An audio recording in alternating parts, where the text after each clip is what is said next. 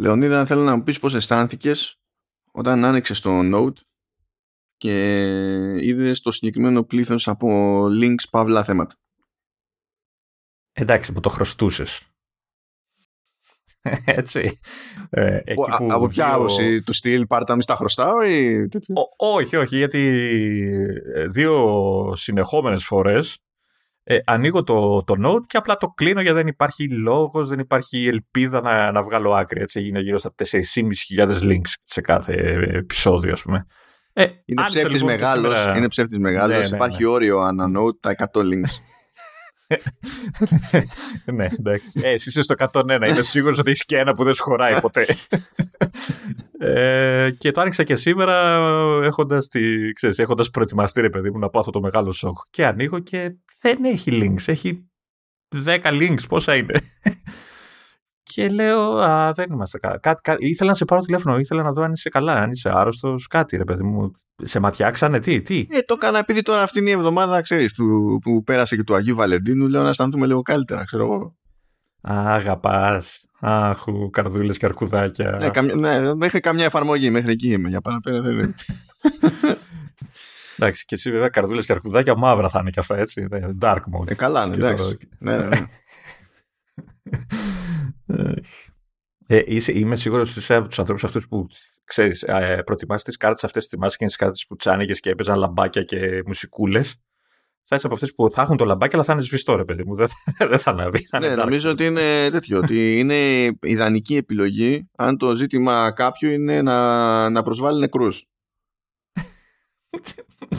Τι; Μα γιατί τόσο προσβλητικό είναι αυτό το πράγμα, δηλαδή, θα το, άμα, δηλαδή το έβλεπα πουθενά σε κανένα, ε, να μην πω, τέλος πάντων, ναι, θα το έπαιρνα προσωπικά, θα ξεκινούσα βεντέτα. Δεν είναι, δηλαδή, δεν...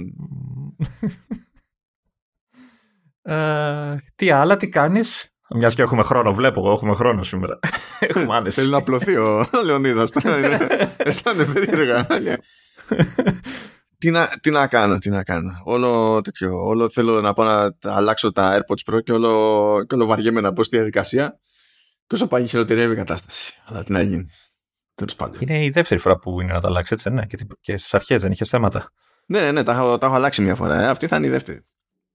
Και πάλι και τώρα δεν έχω το πρόβλημα που είχα την πρώτη. Την πρώτη φορά ήταν χοντρό, αλλά και πάλι είναι, είναι σπαστικό, ρε παιδί μου. Ναι. Και αυτό το λίγο. Και, και εικάζω ότι θα υπάρξει και τρίτη φορά, αλλά αυτή τη φορά θα είναι με full price. Ναι, εκεί πέρα ναι, ναι. Εκεί θα είναι... Όταν ανακοινωθούν τα, τα δύο. Τα είπα τα, πώς, τα AirPods Pro, Plus, Max. Ε... Αυτό, τι θα είναι ναι, εκεί πέρα. ναι. Και αν θα βγάλουν και τίποτα μαύρα. Εντάξει, τελείωσες. Θα βγάλουν μαύρα. Καλά, θα βγάλουν μαύρα και θα είναι για αριστερά. Θα έχω κάτι να γκρινιάξω δηλαδή. Αλλά. Εντάξει, τέλος πάντων. Θα κάνουμε ό,τι μπορούμε. Ε, θα χωρίσουμε τη διαφορά στη μέση που λέει ο λόγος. Τέλος πάντων. Για, για πάμε έτσι χαλαρά, όμορφα. Mellow, mellow θα είναι. Τι mellow έλεγα εγώ για μνήματα τώρα, αλλά τέλος πάντων, ok. Okay. ε, έστω Λοιπόν, κάνουμε το, την περατζάδα μας, κλασικά, Apple TV Plus. Άκου τώρα, είναι πολύ κουλή εβδομάδα ακόμα και στις ανακοινώσεις για Apple TV Plus. Η πρώτη λοιπόν έχει να κάνει με το The New Look. Θα είναι, θα είναι σειρά Φαντάζομαι τώρα δεν τη λέει limited series, αλλά δεν μου φαίνεται λογικό να μην είναι limited series. Αλλά ξέρω εγώ, θα δούμε. Τέλος πάντων, ε, λέγεται The New Look. Είναι γυρισμένο, θα είναι γυρισμένο το, το, όλο στο Παρίσι. Πρωταγωνιστεί ο Ben Mendelssohn, Αυστραλός άνθρωπος, και η Juliette Pinos, η οποία προφανώς δεν είναι Αυστραλή. Ε, Καρδούλες και αρκουδάκια, ε. Ναι, άλλη μόνο. Ναι και υποτίθεται ότι ο πρώτος θα κάνει τον Κριστιαν Dior. Φαντάζα να ήταν ανάποδο. Ναι, και η δεύτερη θα κάνει την Κοκό Σανέλ. Και το concept είναι ότι ενώ πρωτοστατούσε η, η Σανέλ τον περασμένο αιώνα μέχρι και το δεύτερο παγκόσμιο έγινε μια αλλαγή εκεί στο, στο τελείωμα και πήρε κεφάλι τέλος πάντων ο Christian Dior και θα ασχολείται η σειρά με όλη αυτή την τράμπα και το τι σήμαινε και σε τέλος πάντων ε, κοινωνικό και πολιτιστικό επίπεδο παρέα με το συμβολισμό ξέρεις, με το τελείωμα του πολέμου ξέρω εγώ, και, τα, και τα συναφή. Δεν ξέρω πώς μπορείς να το κουμαντάρεις αυτό το πράγμα τώρα. Πραγματικά δεν έχω ιδέα. Δεν ξέρω. Ναι. Okay. Μπορεί να είναι από... Γιατί Μπορεί να είναι από πολύ καλό έως πολύ κουλό και πάντα αφήνω τα ενδεχόμενα αυτά ανοιχτά διότι σε αυτή τη ζωή έχουμε πάθει και το, και το Dickinson που το έλεγες, το, το διάβαζες, το έβλεπες βασικά και έλεγες γιατί λειτουργεί αυτό δεν ξέρω αλλά λειτουργεί. ναι. Καρτούλες και αρκουδάκια και εκεί. Τα αγαπάμε. Οπότε εντάξει, καλά με το casting δεν μπορώ να έχω κάποια ιδιαίτερη διαφωνία. Ε, γιατί ποινό είναι ποινό, γνωστή ποσότητα και είπε, είμαι και. Δηλαδή, έχω μια συμπάθεια και στο Μέντελσον. Αν και να πω και είναι τα περίεργα. Δηλαδή, είναι, είναι η φάτσα που λες: Ναι, είσαι Αυστραλός. Ακούς όμως το όνομα και λες: Δεν καταλαβαίνω γιατί είσαι Αυστραλός. Αλλά συμβαίνουν αυτά τα πράγματα. Και τέλος πάντων, ok. Okay. Παρακάτω, ε, έχουμε ένα docu-series που έρχεται, θα λέγεται Omnivore. Και το πρώτο περίεργο, βασικά το βασικό περίεργο αυτή τη σειρά στο ντοκιμαντέρ είναι ότι ε, το τρέχει ο Κάρι Τζότζι Φουκουνάγκα. Σου θυμίζει τίποτα αυτό το όνομα, Λόριδα. Όχι, και είναι αρκετά περίεργο για να μην το θυμάμαι. Ναι, γενικά μεταξύ άλλων είναι ο, ο τύπος του True Detective. Α, επειδή δεν παρακολουθώ ιδιαίτερα τη σειρά, οπότε... Ναι, αλλά δεν μπορεί να μην έχεις ακούσει, ας πούμε, ξέρεις. Σαν όνομα, όχι. Όχι το όνομα μου, ρε. Το ότι. TST True Detective σαν ποσότητα, ξέρω εγώ, ρε παιδί μου. Αυτό θέλω να πω. Ναι, ρε εντάξει. Ε, ε, ωραία, να το, να το πάμε αλλιώς. Ε, mm. Σκηνοθέτησε το πιο πρόσφατο Bond. Α. Mm. Mm, να μην κάνω spoiler εδώ. Μην κάνεις spoiler. λοιπόν, παιδιά, έχω να σας πω ότι έχω φάει spoiler για το τελευταίο Bond. Το οποίο προφανώς δεν θα μοιραστώ εδώ πέρα.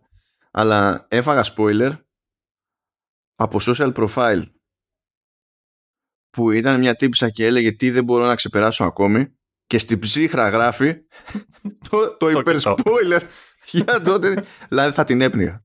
Δηλαδή αν ήταν δίπλα μου θα την έπνιγα. Αλλά τέλος ναι. πάντων, ναι. Okay. Δεν περίμενα να την πατήσω έτσι. Περίμενα να την πατήσω από κάποιον γελίο που θα έφυγε στο feed μου, ας πούμε, και θα είχε γράψει κάτι, ό,τι να είναι, ξέρω εγώ, whatever. Anyway, ε, τι, τι είναι όμως το, το Omnivore. Θα είναι μια, ε, ένα series λοιπόν 8 επεισόδιων με τα επεισόδια να είναι ωραία και υποτίθεται ότι κάθε επεισόδιο θα εστιάσει σε ένα συστατικό παύλα τροφή με τη λογική όχι το παίρνουμε αυτό το συστατικό και κάνουμε απλά staff Καλά, προφανώς θα κάνουμε staff γιατί παρουσιαστής και, ε, και αφηγητής είναι ο, ο, ο Ρενέ Ρεζεπή, ο οποίος υποτίθεται ότι είναι γνωστός από το εστιατόριο Νόμα στη Κοπενχάγη, που έχει βγει λέει πέντε φορές το καλύτερο εστιατόριο στον κόσμο. Δεν έχω φάει εκεί. Εντάξει, να σε ένα ποτήρι νερό, 45 ευρώ θα είναι έτσι φάση. ε, αλλά ναι, anyway, και θα πιάνει τέλος πάντων από διαφορετικές μεριές του κόσμου κάποιο χαρακτηριστικό υλικό αλλά θα μπλέκει και με, τη, και με την ιστορία του και το πώς έχει επηρεάσει την τοπική κοινωνία το αν έχει γίνει ε, σύμβολο οικονομικής δύναμης ξέρω εγώ και αν έχει οδηγήσει ως αφορμή ή ως οτιδήποτε άλλο σε ξέρω εγώ, ε, συγκρούσεις, ιστορίες κτλ. Έτσι, αυτό καταλαβαίνω δηλαδή. Okay. Περίεργο ακούγεται έτσι, πολύ εξειδικευμένο.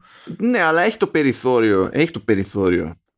Δηλαδή, πώς να σου πω, ρε ναι, παιδί μου, μάνι μάνι έτσι και πεις, θα μου πεις τώρα αυτό δεν είναι ένα συγκεκριμένο συστατικό. Δεν ξέρω αν το πιάνει και έτσι, γιατί είναι ήδη προϊόν επεξεργασίας, μιλώντας τεχνικά. Αλλά θα μπορούσε να το πάρει και ένα βήμα πριν. Θα μπορούσε να πιάσει, ξέρω εγώ, μπλα μπλα στα φίλη. Μπορείς να πεις τις παπάτσες του αιώνα εκεί πέρα, μην τελειώνεις δηλαδή με τίποτα. Καθόλου, ας πούμε. Θα δούμε, δεν ξέρω. Έχει, έχει ένα κάποιο ενδιαφέρον. Θα δούμε και το άλλο, εντάξει, που αυτό είναι...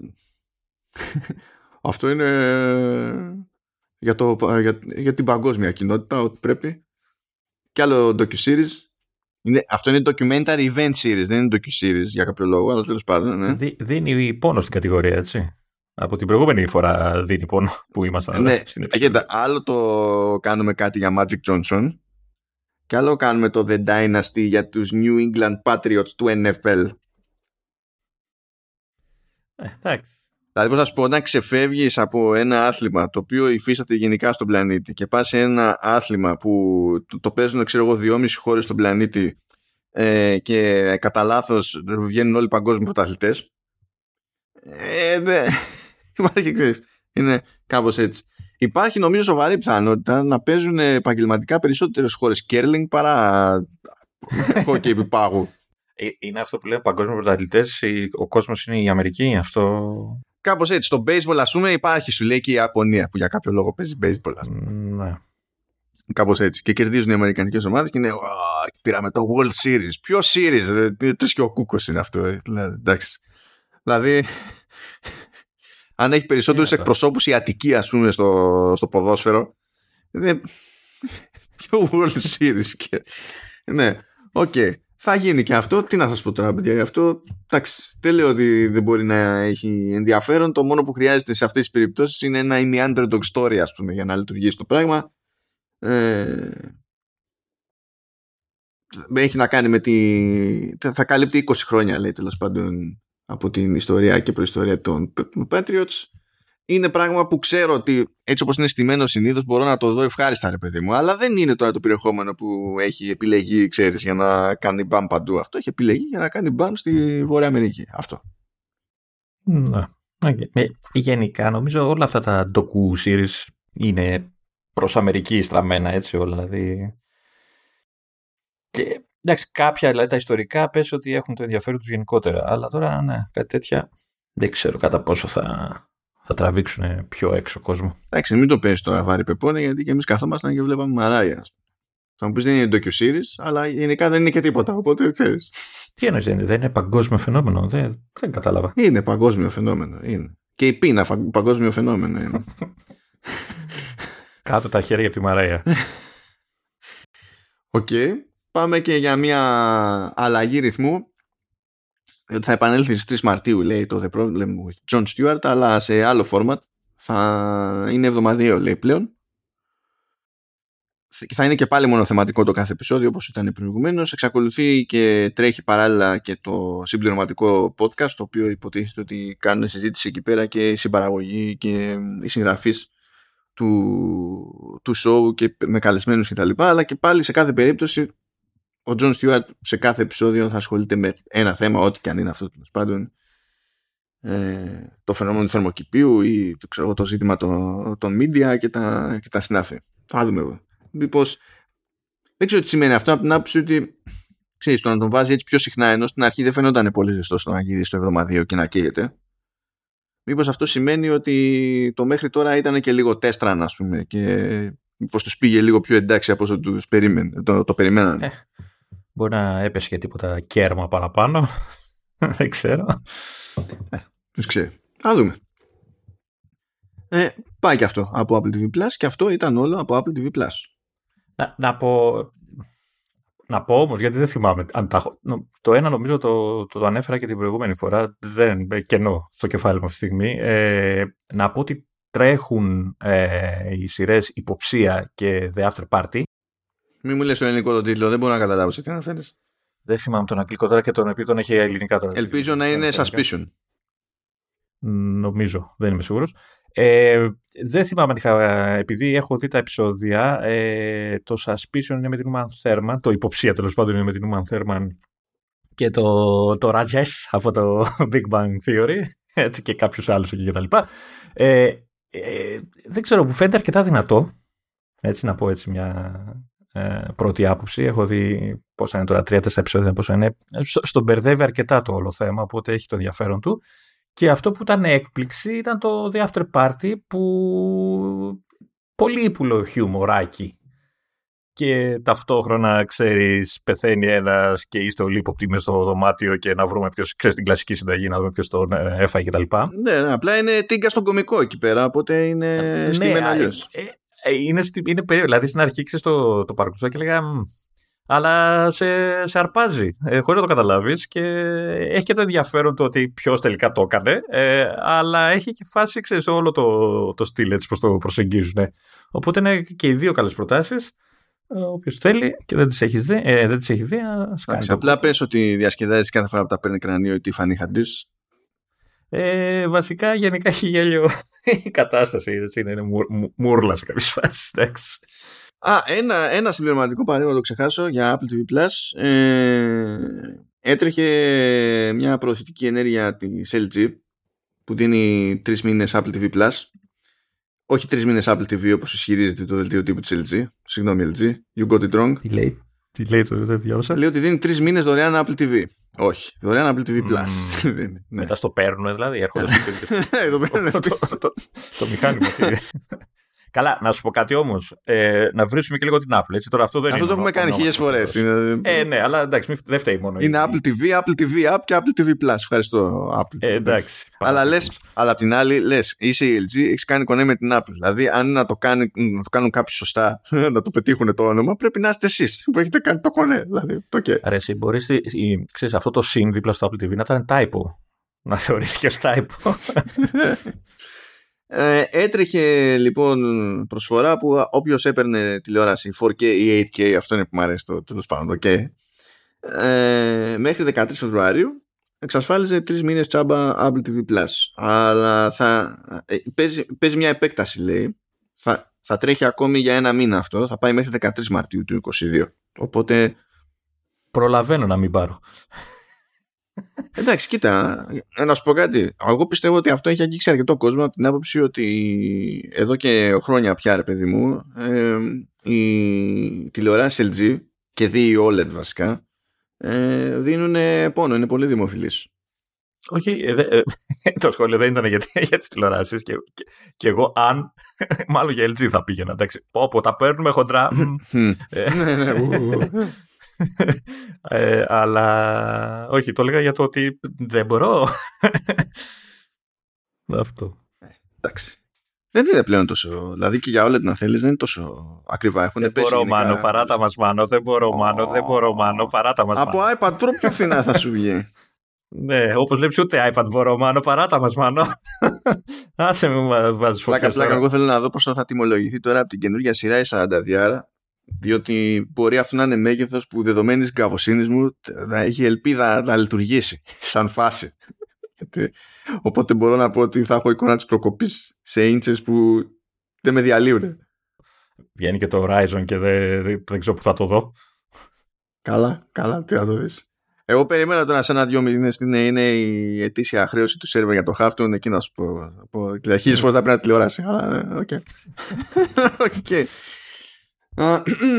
Οπότε το, να, εντάξει, το έχετε και αυτό κατά νου. Σε περίπτωση που δεν είχατε πάρει χαμπάρι και είστε στη φάση που θα παίρνατε τηλεόραση και το είχατε ξεχάσει όλο αυτό. Ε, keep that in mind. Πάει η φάση με Apple TV Plus, ακόμη και στα Perix.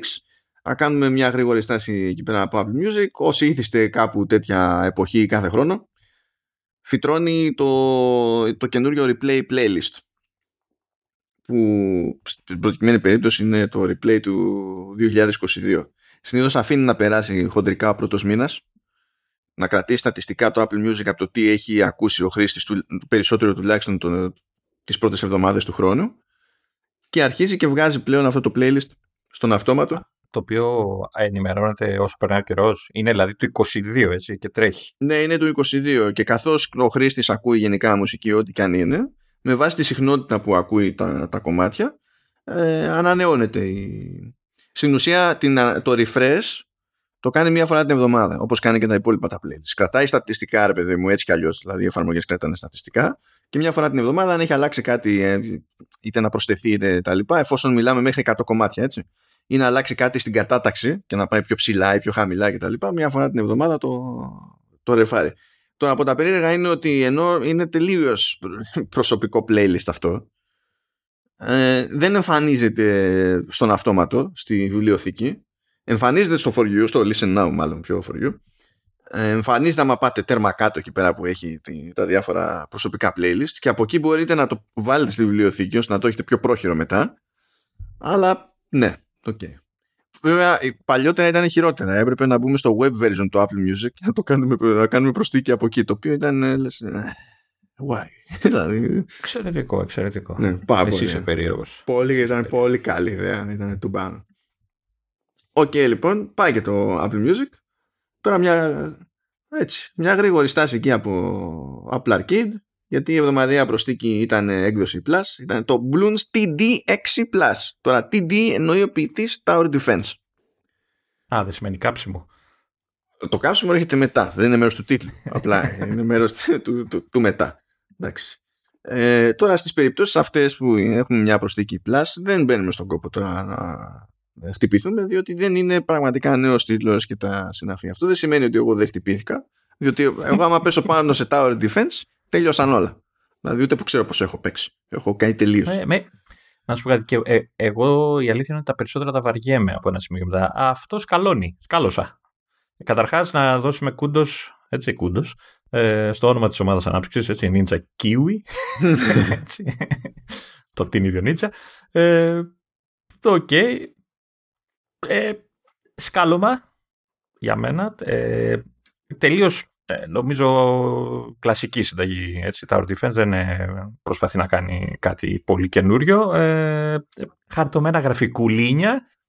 Έτσι. Είναι χαριτωμένα, δεν είμαι super fan του art design, ας πούμε. Γενικά, δηλαδή, στο, στο, στο μάτι δεν είναι τα αγαπημένα μου. Ούτε καν στο είδος. Δηλαδή, εξακολουθώ και προτιμώ τα Kingdom Rush. Αλλά. Και έχω και. Δεν ξέρω αν έχω διαφωνία ή όχι. Έχει πάρα, πο... Ε, πάρα πολλά layers Δηλαδή, ναι, έχουν upgrade ε, paths, ξέρω εγώ, οι μονάδες. Έχεις να ξεκλειδώνεις τις μονάδες. Έχεις μετά ξεχωριστά skill trees ανακατηγορία μονάδων.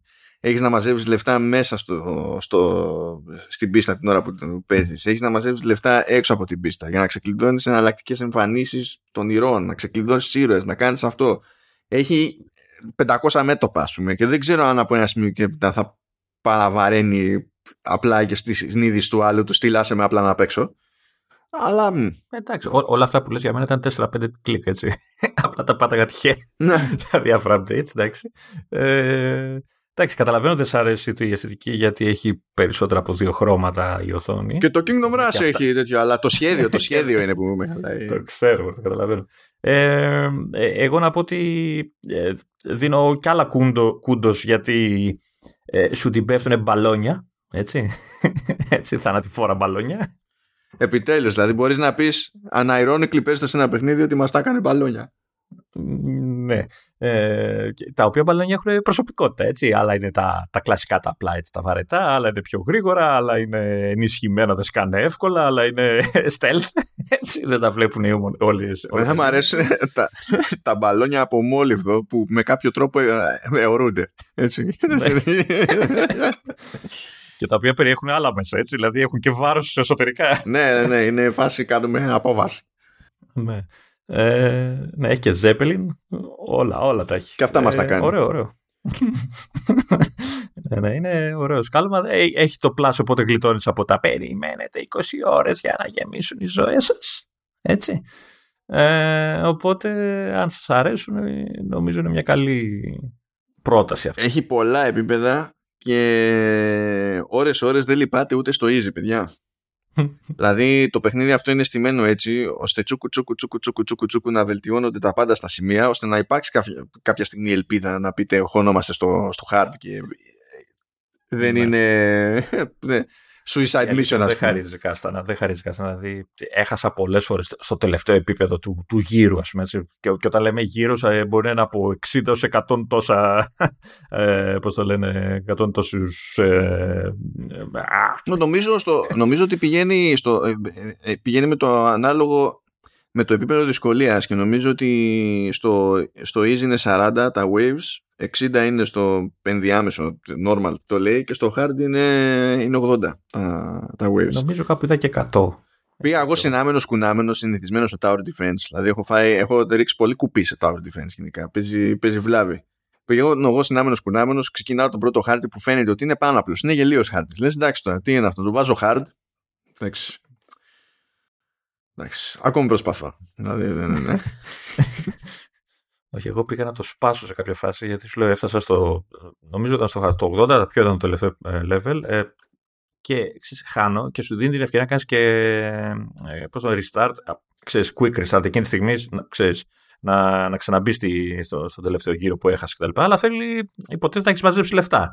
Και όταν μου πέταξε ότι ξέρεις, είχα παίξει 80 επίπεδα, μου πέταξε δεν έχετε άλλα λεφτά. Λέω εντάξει, δεν έχω iPad σε λίγο. Έτσι, Παραδόξως, παραδόξως, ε, είναι προσεγμένο, παίζει καλά έτσι. Δεν είδα, ακόμα και στο iPad που πια δείχνει τα χρόνια του, δεν ε, είδα καθυστερήσεις, ε, δεν μάσησε καθόλου.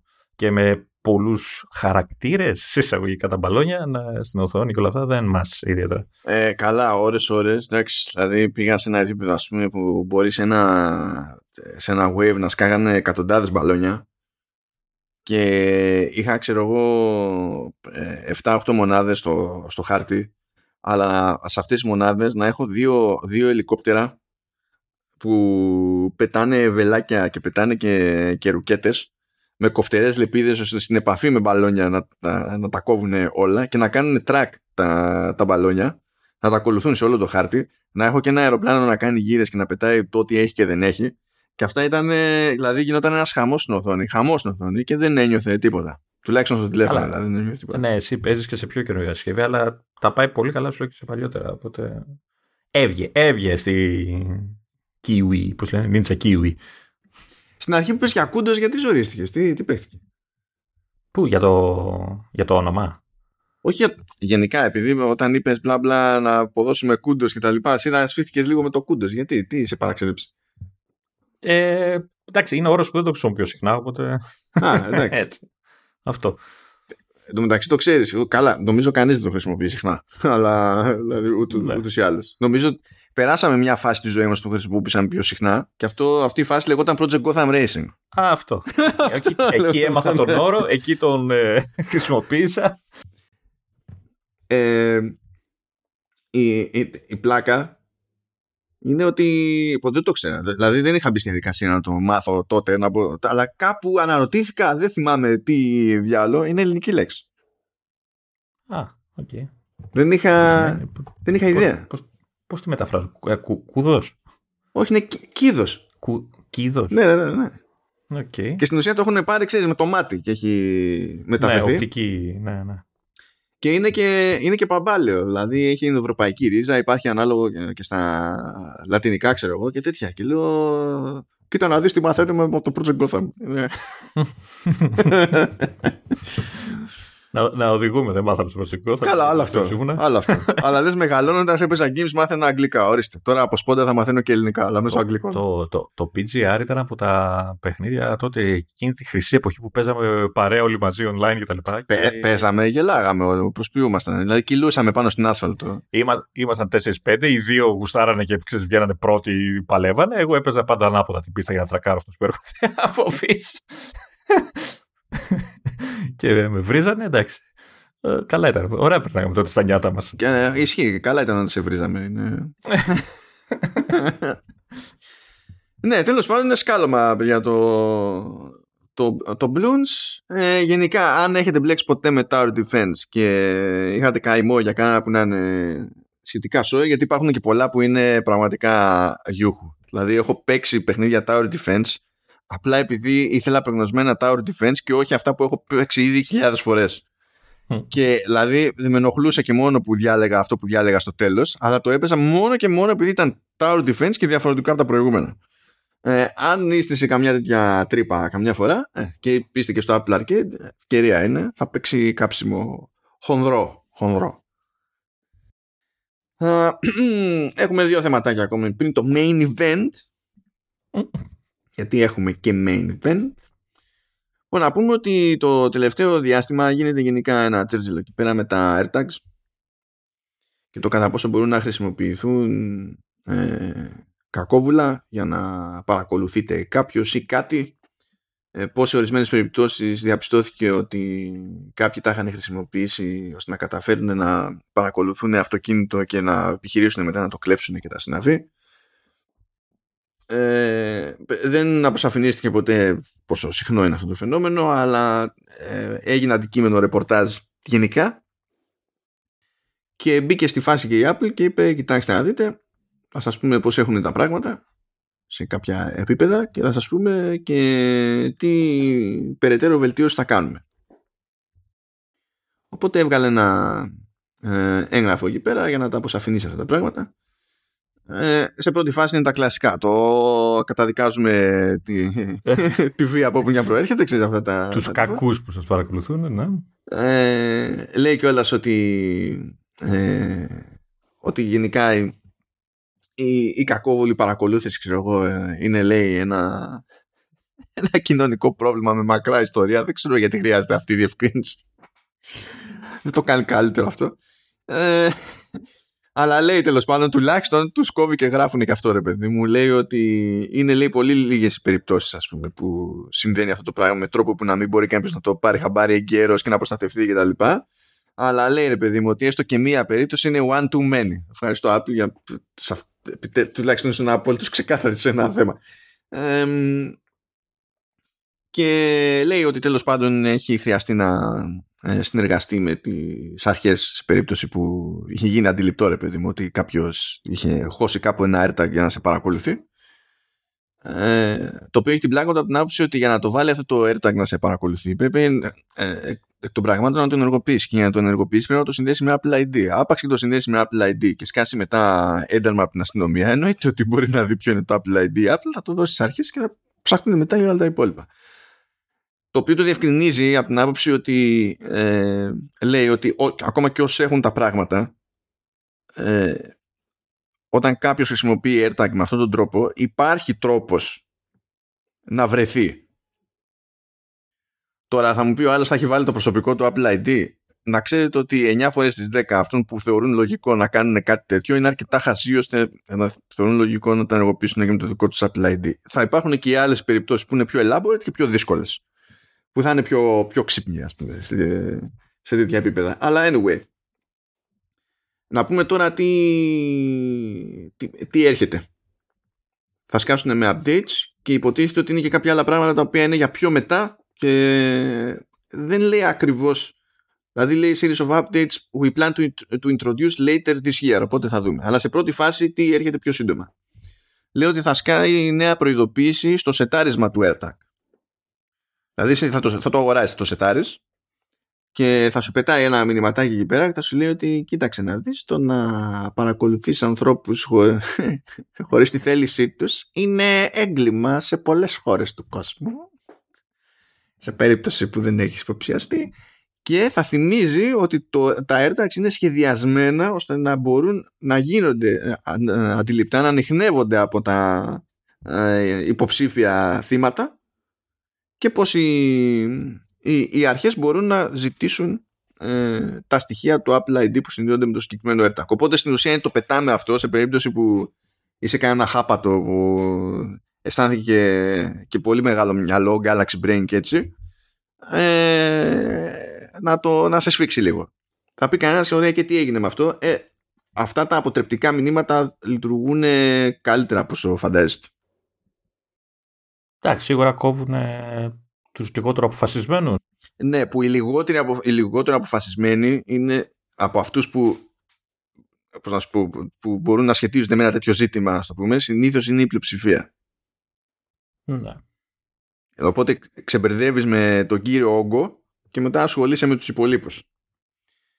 Ε, επίσης θα διορθώσουν ένα ζήτημα που προκύπτει με τα, με τα AirPods γιατί σου λέει ότι σε πολλές περιπτώσεις ε, επειδή είχες AirPods κοντά σου που μπορεί να ήταν τα AirPods του διπλανού σου ξέρω εγώ mm. Νομίζω ότι αυτά είναι κάτι σε παρακολουθεί από αυτά ότι ήταν πάνω σου Σου πέταγε ειδοποίηση unknown accessory detected οπότε σε σφιγγώσουν και λες τώρα τι έγινε μου έχει χώσει κάποιος mm. ένα AirTag και τα λοιπά και λέει ρε παιδί μου τώρα ότι πλέον δεν θα σκάει ξέρεις ότι είναι unknown accessory θα αποσαφηνίζεται ότι είναι AirPods.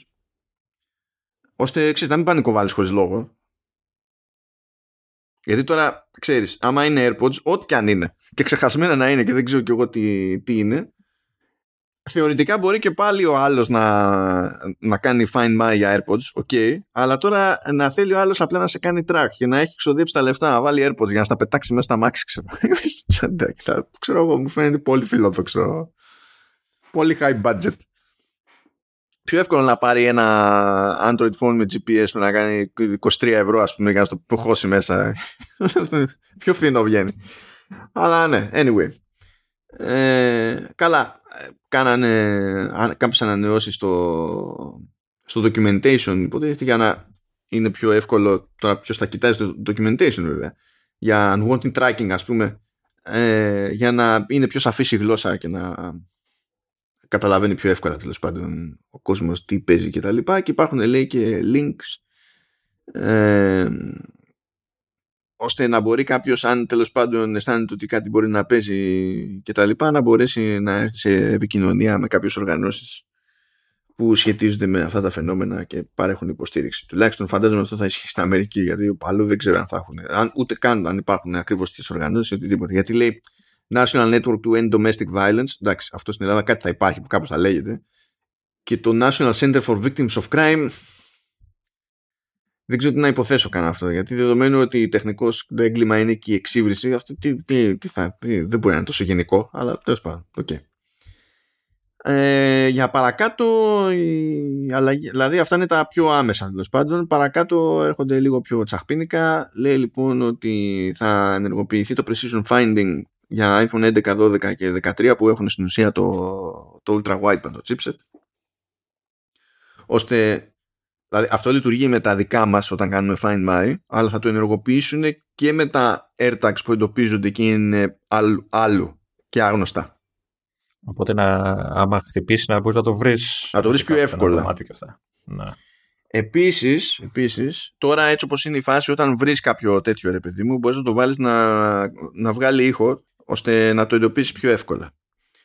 Ε, πρώτον, αλλά, πρώτον θα, άμα σου, βάζει, σου βγάζει ήχο εντάξει το κατάλαβες αλλά μπορεί να είναι χωμένο κάπου που να είναι δύσκολο ξέρω εγώ να, τα, να το ακούσεις παιδί μου και λέει ότι θα αλλάξουν τον τόνο, γιατί είναι μια σειρά από τόνου. Τέλος πάντων, κάποιοι είναι πιο δυνατοί, κάποιοι είναι πιο ήπιοι, ώστε να χρησιμοποιούν πιο πολύ τους πιο δυνατούς, να είναι πιο εύκολο να τα ακούσεις. Αλλά εκτός αυτού, θα πετάνει, όταν θα ενεργοποιείται αυτό το, αυτός ο μηχανισμός, να παίξει τον ήχο δηλαδή κτλ, ε, θα πετάγεται και η ειδοποίηση στο τηλέφωνο. Α, okay. Αυτό για ποιο λόγο; Ε, επειδή ήδη υπάρχουν και έξω τροποποιημένα AirTag που στην ουσία έχουν σακατέψει το ηχείο ώστε να μην μπορείς να το κάνεις αυτό το πράγμα. Να. Αν λοιπόν δεν τα ακούς, πώς το πάρεις χαμπάρι; Αλλά αν ε, είσαι με το τηλέφωνο κοντά και είσαι με, και με precision tracking και τα συναφική στο σωστό σημείο, θα σου πετάει ειδοποίηση στην οθόνη και θα καταλαβαίνεις ότι είσαι εκεί.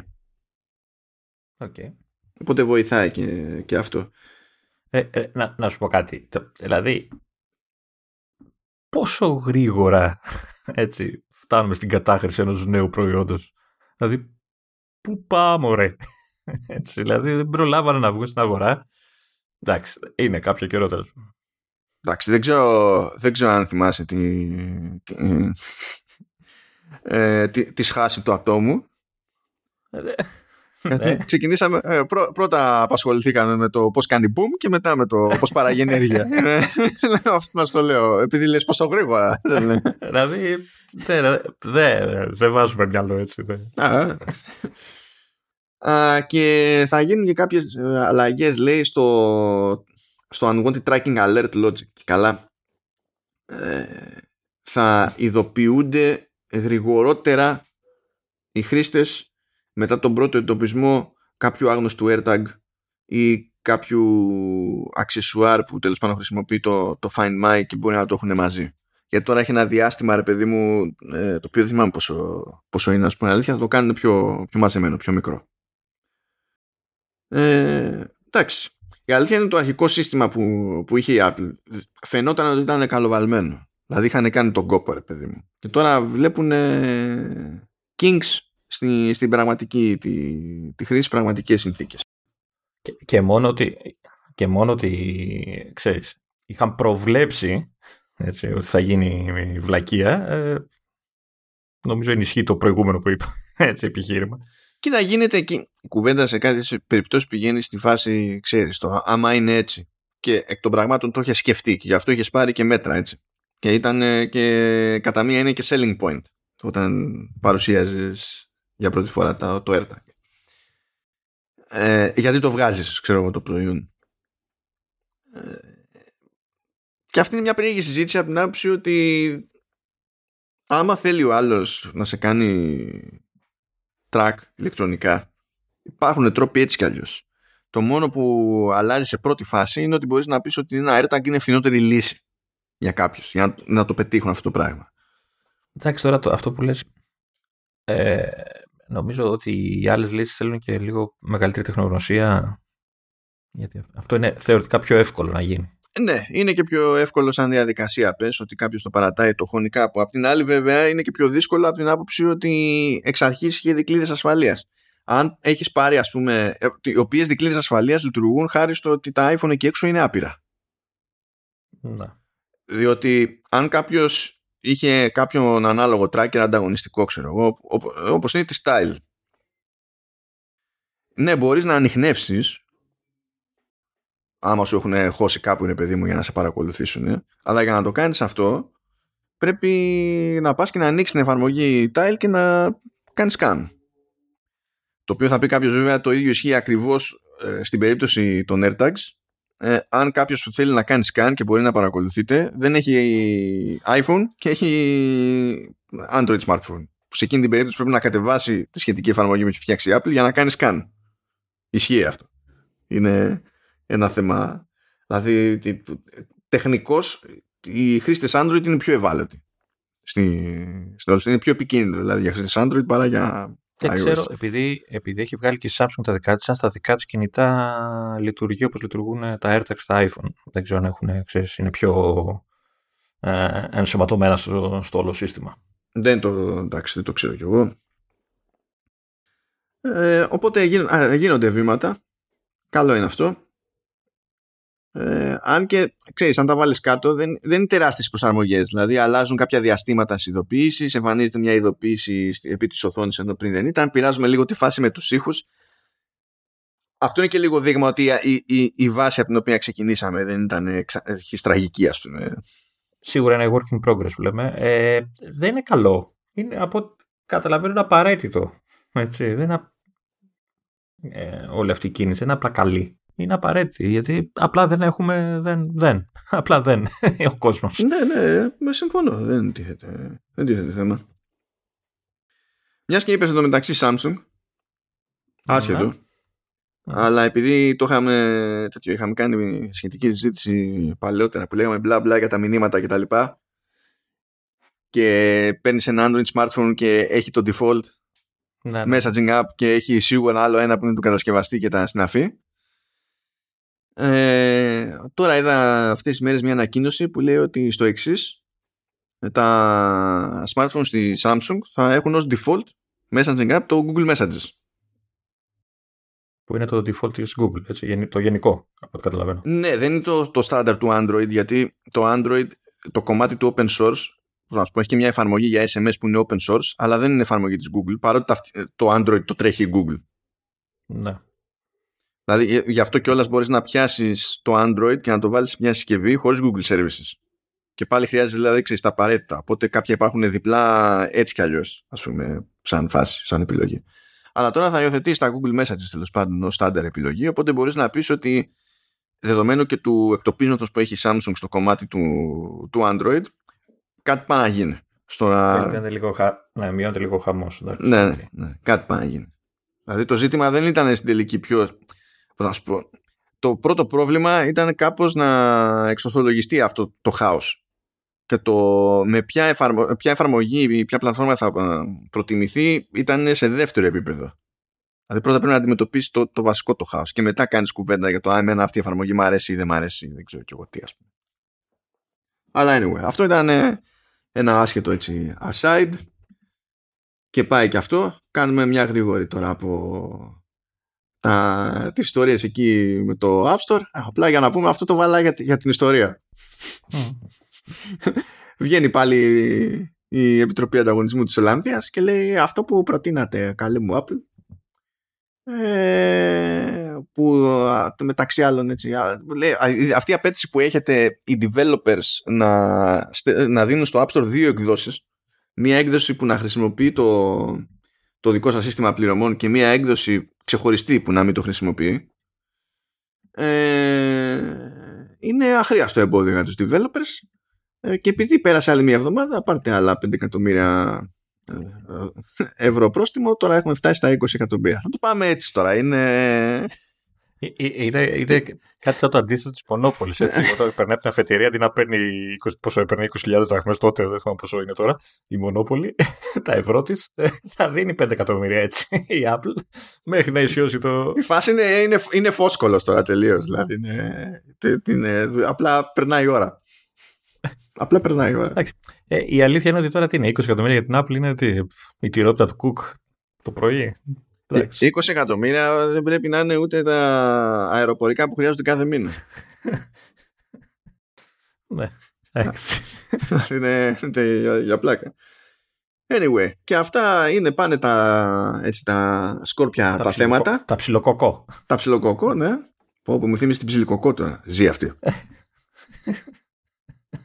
Α, για κάποιους νεότερους δεν είναι άνθρωπος ψιλοκοκό, ούτε, ούτε pet. Είναι εταιρεία που έβγαζε ένα μάτσο παιχνιδό από αυτό συλλεκτικό τέτοιο. Δηλαδή είναι από την εποχή που θυμόμαστε και φάση πανίνι, όλες οι συλλογές συμπληρώνονται.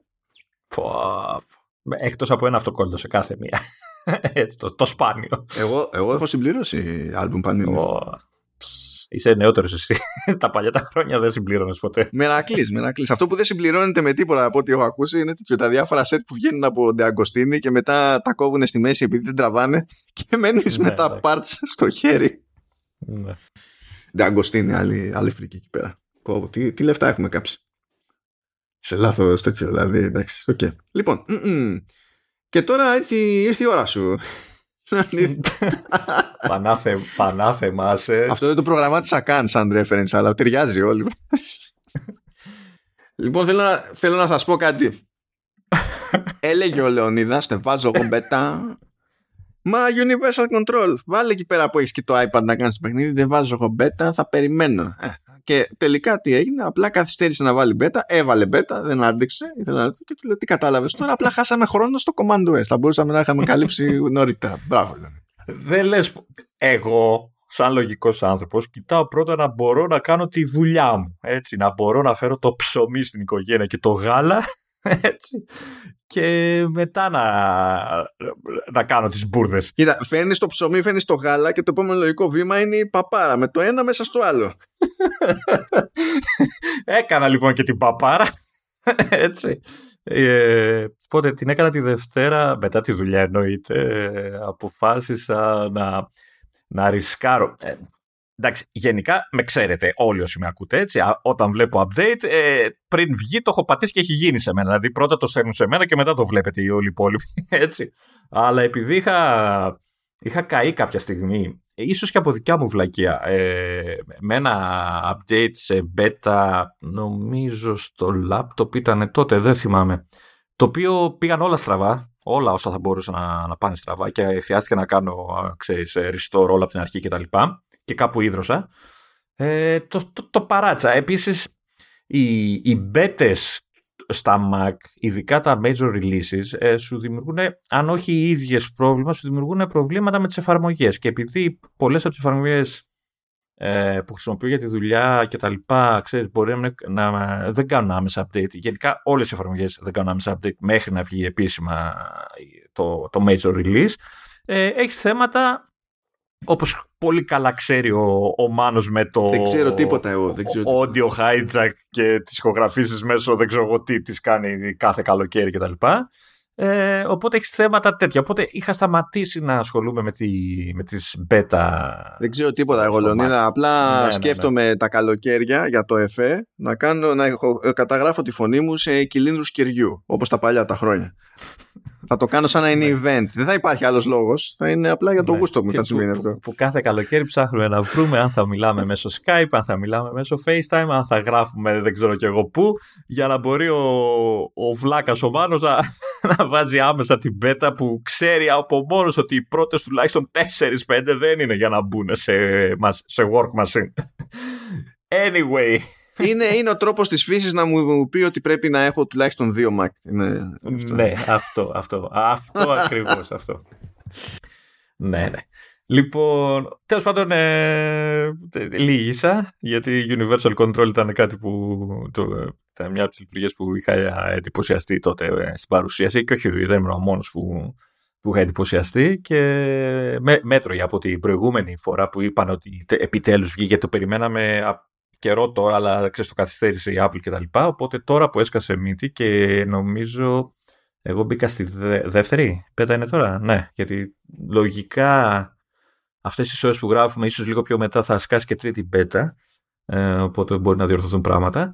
Ε, Τέλος πάντων, χώθηκα στη δεύτερη beta ε, κυρίως για αυτό το πράγμα, για το Universal Control, να δω τι, τι, τι, παίζει. Εννοείται ότι σαν, ε, σαν λειτουργία είναι συμβατό μόνο με το Mac Mini, το laptop για. Το, το, όχι το laptop για, το δικό σου laptop για. Το δικό μου laptop πια, ναι. Μην μπερδευτεί ε... κανένας που μας ακούει. Δεν έχει πρόβλημα με τα MacBook Pro. έχει πρόβλημα με τα τόσο παλιά MacBook Pro. δεν καταλαβαίνω. Το, το, το laptop με μένα είναι ολοκένουργιο. Τι είναι, σιγά.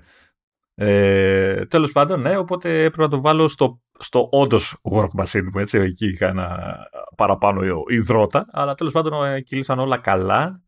Και είμαι στην θέση να σας πω πρώτες εντυπώσεις από, το, τη λειτουργία. Έκανα και το, επειδή το βάλα Δευτέρα, έτσι, εμείς γράφουμε συνήθως Τετάρτες, και επειδή είμαι και λίγο νέρντουλας και λίγο βλαμμένος κάτι τέτοια, ε, αποφάσισα Τρίτη και Τετάρτη, τα πρωινά που δουλεύω, ε, να δουλέψω το, το, το, το workflow μου, το κανονικό της δουλειάς, ε, μέσω Universal Control. Μέχρι τώρα χρησιμοποιούσα το Sidecar. Έτσι, είχα το iPad ως δεύτερη οθόνη στο Mac και ε, δούλευα κανονικά αυτό. Και είπα να κάνω το εξής. Ωραία, κάτσε. Wait, wait, wait, wait. Α, wait. να εξηγήσουμε τις δύο λειτουργίες, ε, νομίζω ότι χρειάζεται; Τα ε, δύο... Ε, κοίτα, μπορείς να κάνεις μια γρήγορη για το Sidecar, να κάνεις και μια για το Universal, αλλά σε πρώτη φάση γιατί μιας και μιλάς για συγκεκριμένο workflow, έτσι. Δηλαδή, μπήκες στη διαδικασία να πεις ότι μέχρι, το, μέχρι πρώτη δούλευα κάπως και τώρα μπήκα στη ναι. διαδικασία να δουλέψω κάπως αλλιώς. Νομίζω ότι έχει νόημα σε αυτή την περίπτωση να πεις επί sidecar πώς, πώς το λειτουργούσε αυτό το setup. Δηλαδή, γιατί είχε τι και για ποιο λόγο, ξέρω εγώ κτλ. Ωραία. Ε, θε, να, να, να ξεχωρίσω πρώτα τις λειτουργίες ναι, ή ναι, ναι. να πάμε κατευθείαν στο work; Λοιπόν, ε, λοιπόν το, το sidecar ουσιαστικά τι κάνει, ε, κάνει το, ας το πούμε, κάνει mirror ή extend ε, την οθόνη του Mac σε ένα, σε ένα iPad. Δεν ξέρω αν, αν γίνεται και από Mac σε Mac, νομίζω δεν γίνεται. Μόνο με, με iPad παίζει το sidecar. Ε, που σημαίνει δηλαδή ότι και στις δύο συσκευές βλέπεις το desktop του Mac, μπορείς να κουνάς παράθυρα από τον ένα στον άλλο, να τρέχεις τις εφαρμογές του Mac να εμφανίζονται ξέρεις, στο iPad ως δεύτερη οθόνη κτλ. κτλ, κτλ. Είναι ας το πούμε πιο συμβατικός τρόπος να δουλεύεις ε, ε, έχοντας ένα iPad δίπλα σου. Ε, το Universal Control δεν κάνει αυτό. Κάνει, κάνει το εξής. Ε, συνδέει μαγικά τις δύο συσκευές και ουσιαστικά μπορείς να ελέγχεις με το πληκτρολόγιο και το ποντίκι trackpad της μία συσκευής και τις δύο συσκευές. Χωρίς να κάνεις pair, ξέρεις, από τη μία μεριά στην άλλη, αν μιλάμε για εξωτερικά πληκτρολόγια κτλ. Ε, δηλαδή, έχεις το πληκτρολόγιο του Mac σου, έτσι, και γράφεις το Mac αν είναι συνδεδεμένο ένα iPad ή ένας άλλος Mac μέσω Universal Control, έτσι και κουνήσεις το ποντίκι σου ε, προς τη μία άκρη της οθόνης, αυτό εμφανίζεται αυτόματα στην ε, οθόνη του iPad ή του άλλου Mac. Ταυτόχρονα κουβαλάει και το πληκτρολόγιο, οπότε με ένα σετ περιφερειακών ελέγχεις δύο και παραπάνω από ό,τι έχω διαβάσει τις συσκευές, ε, χωρίς pair, χωρίς να έχεις δεύτερα πληκτρολόγια. Αυτό. Ε, νομίζω και το, στο αρχικό demo είχαν ένα, ε, ένα Mac desktop, είχαν ένα iMac τέλος πάντων, ένα MacBook Pro και ένα iPad. Ναι, ε, έχω δει τύπο που είχε γύρω στα 7-8. λέει δεν μπορούσα να βάλω άλλες, δεν έχω άλλες. Είχε βάλει, δεν θυμάμαι πόσα iPad, είχε στον αέρα τα κρέμα. Πρακτικό ακούγεται πάντως. ναι. ε, έχω ακούσει πάντως ότι ναι, με δουλεύει, αλλά ακόμα έχει θέματα με, με πάρα πολλές συσκευές. Εγώ είχα δει. Σαν δεν τρέπονται οι άχρηστοι στην εταιρεία.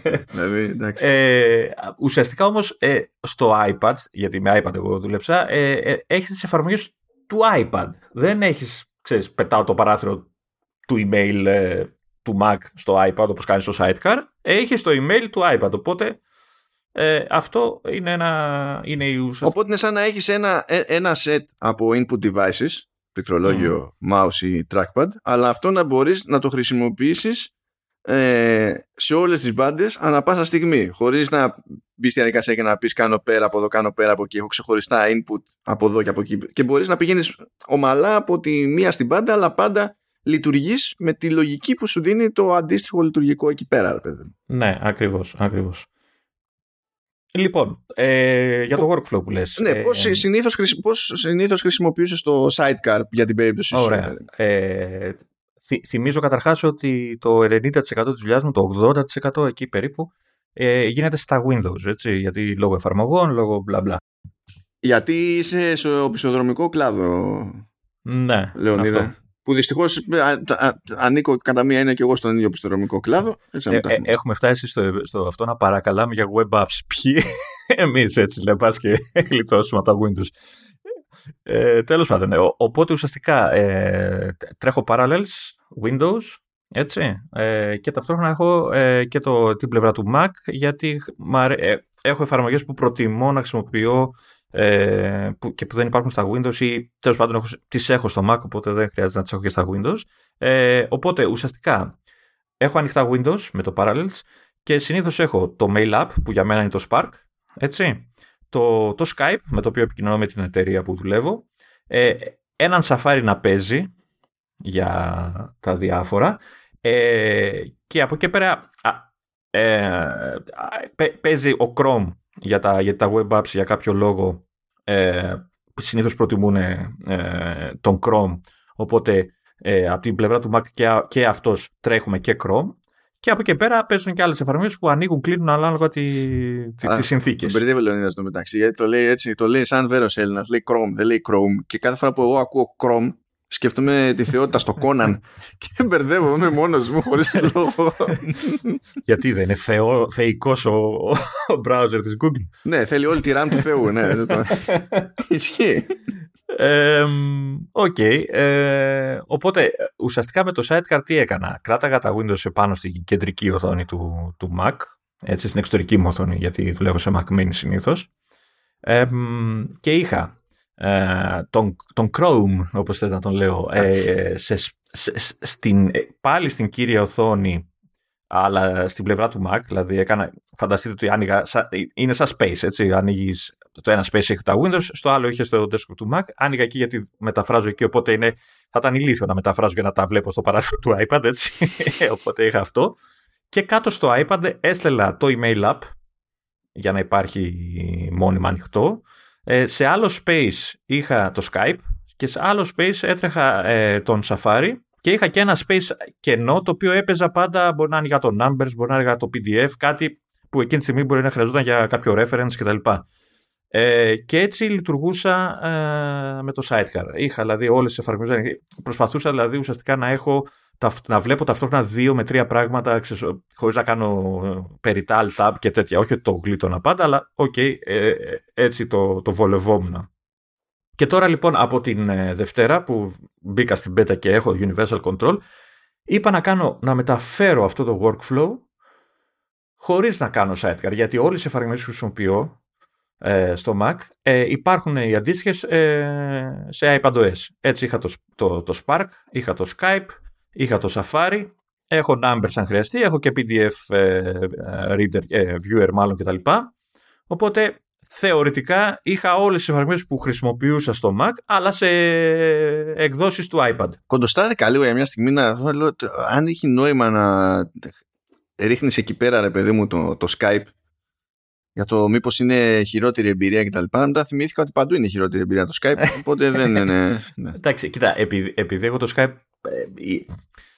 είναι text, έτσι, δεν μιλάω voice, δεν κάνω, δεν με ενδιαφέρει τίποτα από. Δηλαδή, γράφω και ε, μηνύματάκια. Πώς κάναμε παλιά, θυμάσαι με το Messenger το...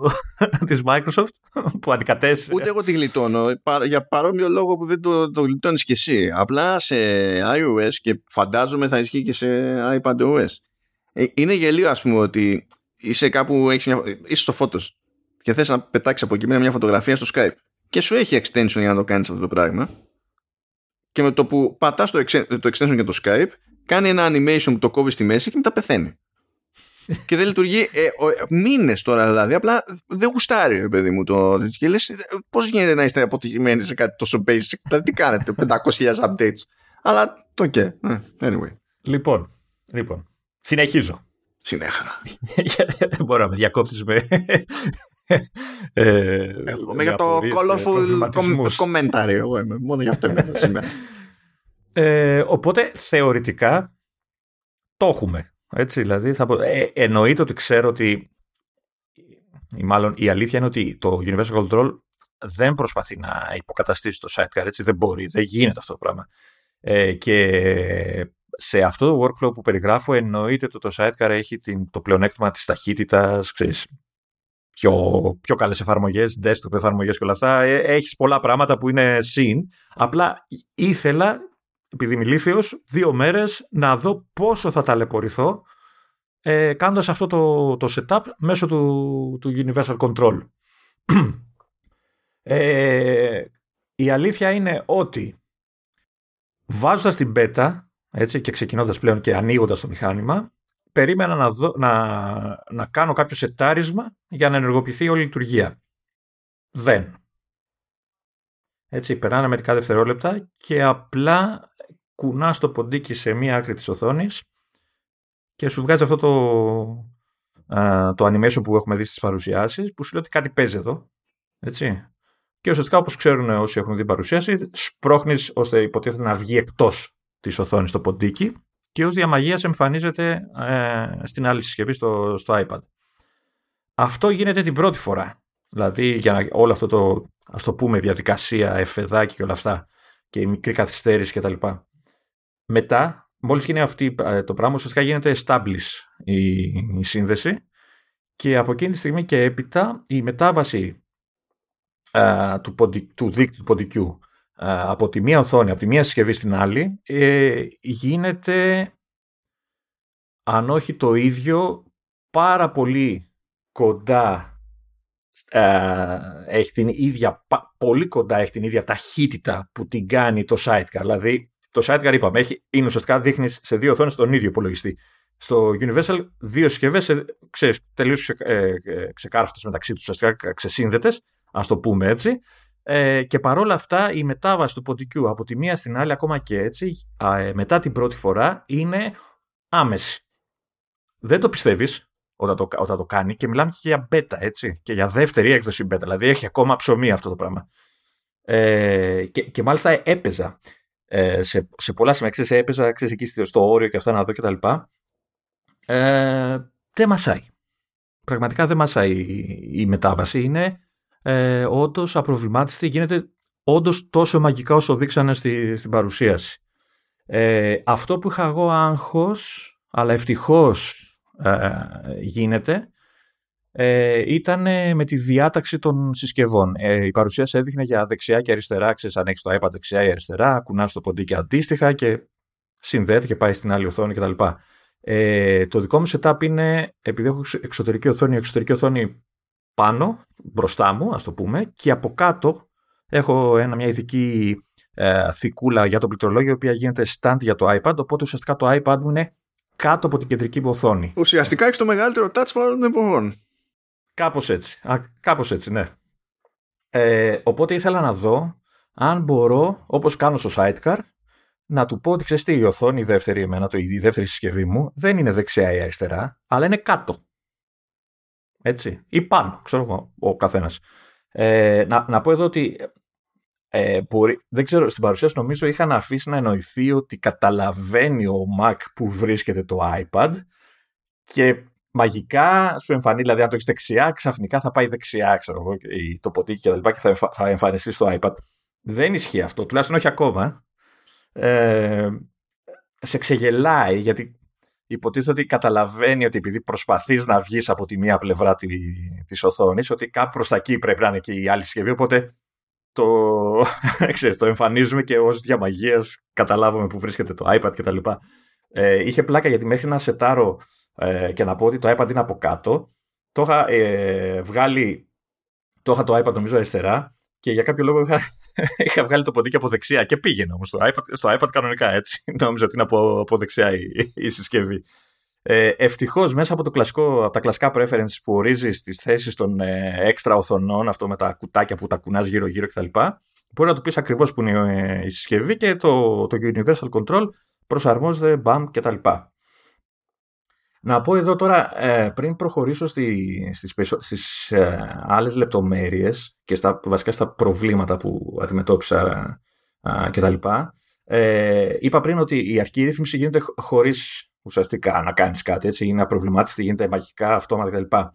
Εικάζω όμως, επειδή υπάρχουν requirements που όπως πάντα η Apple δεν τα λέει άμεσα, ε, ότι αυτό μπορεί να εξαρτηθεί και από το σετάρισμα του χρήστη.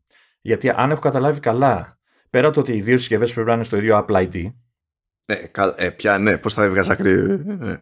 Θα πήγαινε σε, σε αλλού συσκευή, ξέρω εγώ, άμα ήταν εκεί πέρα. Να σου πω την αλήθεια, θα ήθελα να έχω λίγο μεγαλύτερη ευελιξία. Να μπορώ να του πω ότι ξέρεις τι, να ορίσω με κάποιο τρόπο ότι και η συσκευή κάποιου άλλου θέλω να, ξέρω, να την πεις, ξέρω εγώ, trusted. Κάπως να κάνεις μια διαδικασία ώστε να μπορείς να χρησιμοποιήσεις και κάποια άλλη συσκευή. Γιατί ήθελα να δοκιμάσω πιο γρήγορα iPad, ας πούμε, που είχα στα χέρια μου και δεν μπορούσα γιατί έπρεπε να τα κάνω, ξέρεις, να τα βάλω στο δικό μου Apple ID. Εντάξει, αυτό, αυτό νομίζω, τέλος πάντων, υπό νορμάλ συνθήκες, αν βρεθείτε στον ίδιο χώρο, ας πούμε, και κάνετε ξέπρακα πράγματα, θα γινόταν by the way εκεί πέρα. Ναι. Εντάξει, γι' αυτό σου λέω ότι... Για το testing καταλαβαίνω ότι δεν, σε, ναι. ότι δεν διευκολύνει. Ναι. Αυτό το καταλαβαίνω. Και, αλλά άμα το φανταστώ στην καθημερινότητα. Κοίτα, επειδή, επειδή και με το Sidecar και με το Universal Control έχεις τη δυνατότητα να επιλέγεις σε ποια οθόνη θα συνδέεις από το μενουδάκι απάνω, από τα shortcuts και τα menu bar και όλα αυτά, ε, θα μπορούσε να, να κάνουν μια μόντα και να το ισιώσουν λίγο αυτό. Τέλος πάντων, εντάξει, αυτό είναι δικό μου θέμα. Ε, οπότε χρειάζεται, χρειάζεται αυτό. Χρειάζεται εννοείται Bluetooth και Wi-Fi, να είμαστε στο ίδιο δίκτυο κτλ. Ε, έχω την εντύπωση ότι χρειάζεται το handoff να είναι ενεργό, αν δεν κάνω λάθος. Ε, και εννοείται ότι έχει και δικές του ρυθμίσεις στο Universal Control ε, οι οποίες ευτυχώς στην beta οι δύο βασικές είναι ενεργές by default ε, και υπάρχει άλλη μία, μία τρίτη την οποία την έχουν κλειστεί η οποία όμως ουσιαστικά αν είναι να το χρησιμοποιήσει συχνά, πρέπει να την ενεργοποιήσεις γιατί ουσιαστικά να λαμβάνει, αν ξέρεις, γίνει sleep ε, κάποια συσκευή και την ενεργοποιήσεις ξανά, να μπορεί να συνδεθεί αυτόματα, να μην ξέρεις να κάνεις πάλι διαδικασίες, την όποια διαδικασία τέλος πάντων πρέπει να κάνεις κτλ. Οπότε να κάνει automat, ε, automatic ε, reconnect κτλ. Ε, τις έχω ενεργοποιήσει και τις τρίτε για να μην έχω τέτοια θέματα. Οκέι, okay, είναι και οι τρεις σε beta, όπως λέει και το, το μήνυμα. Ε, και μάλιστα από ό,τι μου είπες κιόλας ότι βγήκε τώρα οι πρώτες πληροφορίες της καινούργια beta ότι κάνανε και μια μόντα ώστε να εμφανίζεται πιο γρήγορα αυτό το, το section των ρυθμίσεων, να εμφανίζεται μάλλον πιο εύκολα στο χρήστη. Βάλαν καινούριο κουμπάκι στις οθόνες και δεν συμμαζεύεται. Οπότε όλοι μπορούν να, να τις βρουν πιο εύκολα και να πειραματιστούν. Ναι, γιατί νομίζω ότι υπό νορμά συνθήκες δεν είναι ότι μπαίνει, στα, ε, μπαίνεις τουλάχιστον στις προηγούμενες beta στα settings και ε, υπήρχε κάποια κατηγορία κάπου που λεγόταν Universal Control και ήσουν ένα jet, ας πούμε. το έβλεπε. Ένα, ένα κουμπί advanced ε, που έμπαινε, νομίζω. Πού ήταν και αυτό, δεν θυμάμαι. Νομίζω και αυτό κάπου στα displays ήταν. Αλλά το λέγει advanced και τώρα ξέρεις ποιος πατάει advanced. Ε, ναι, τώρα δεν ήταν. Αυτό είναι, ναι. Ναι. Δεν μπορούσα να το λύσεις ε, εύκολα έτσι. Κατά μία έννοια είναι λίγο περίεργο ενδεχομένως και το ότι είναι στο, στο displays. Δηλαδή, επειδή έχει να κάνει αυτό θέλει και handoff και τα λοιπά, στην πραγματικότητα εμένα μου κάνει σαν μια λειτουργία που κολλάει στην ομπρέλα του continuity. Ε, που ίσως θα μπορούσε να είναι κάπου αλλού ρε παιδί μου αυτές οι ρυθμίσεις γενικά τα περί continuity ε, και να κρατούσες στις οθόνες ξέρω εγώ, το advanced με τη λογική ότι ήθελες να κάνεις κάτι συγκεκριμένο με τη διάταξη ξέρω εγώ ή κάτι τέτοιο που θα έμπαινες και υπό άλλες συνθήκες ανοίγεις πολλαπλά monitor ξέρω εγώ να είναι το μετά για να... τέλος πάντων, οκ. Okay. Ναι. Πάντως αν θεωρεί η Apple και νομίζω και εμείς ότι όλα αυτά, αν, αν είσαι χρήστης με πολλές ε, συσκευές Apple, ε, συνήθως αυτά τα έχει ενεργά. Έτσι, δηλαδή, όλοι θα χρησιμοποιούν το universal copy-paste, ας πούμε, το, και όλο αυτό, continuity και όλα αυτά, το handoff. Όλα αυτά. Θεωρώ ότι θα τα έχουν ανοιχτά. Υπάρχουν βέβαια χρήστες που ε, συνηθίζουν να κλείνουν το Bluetooth, γιατί και η μπαταρία, ξέρω εγώ.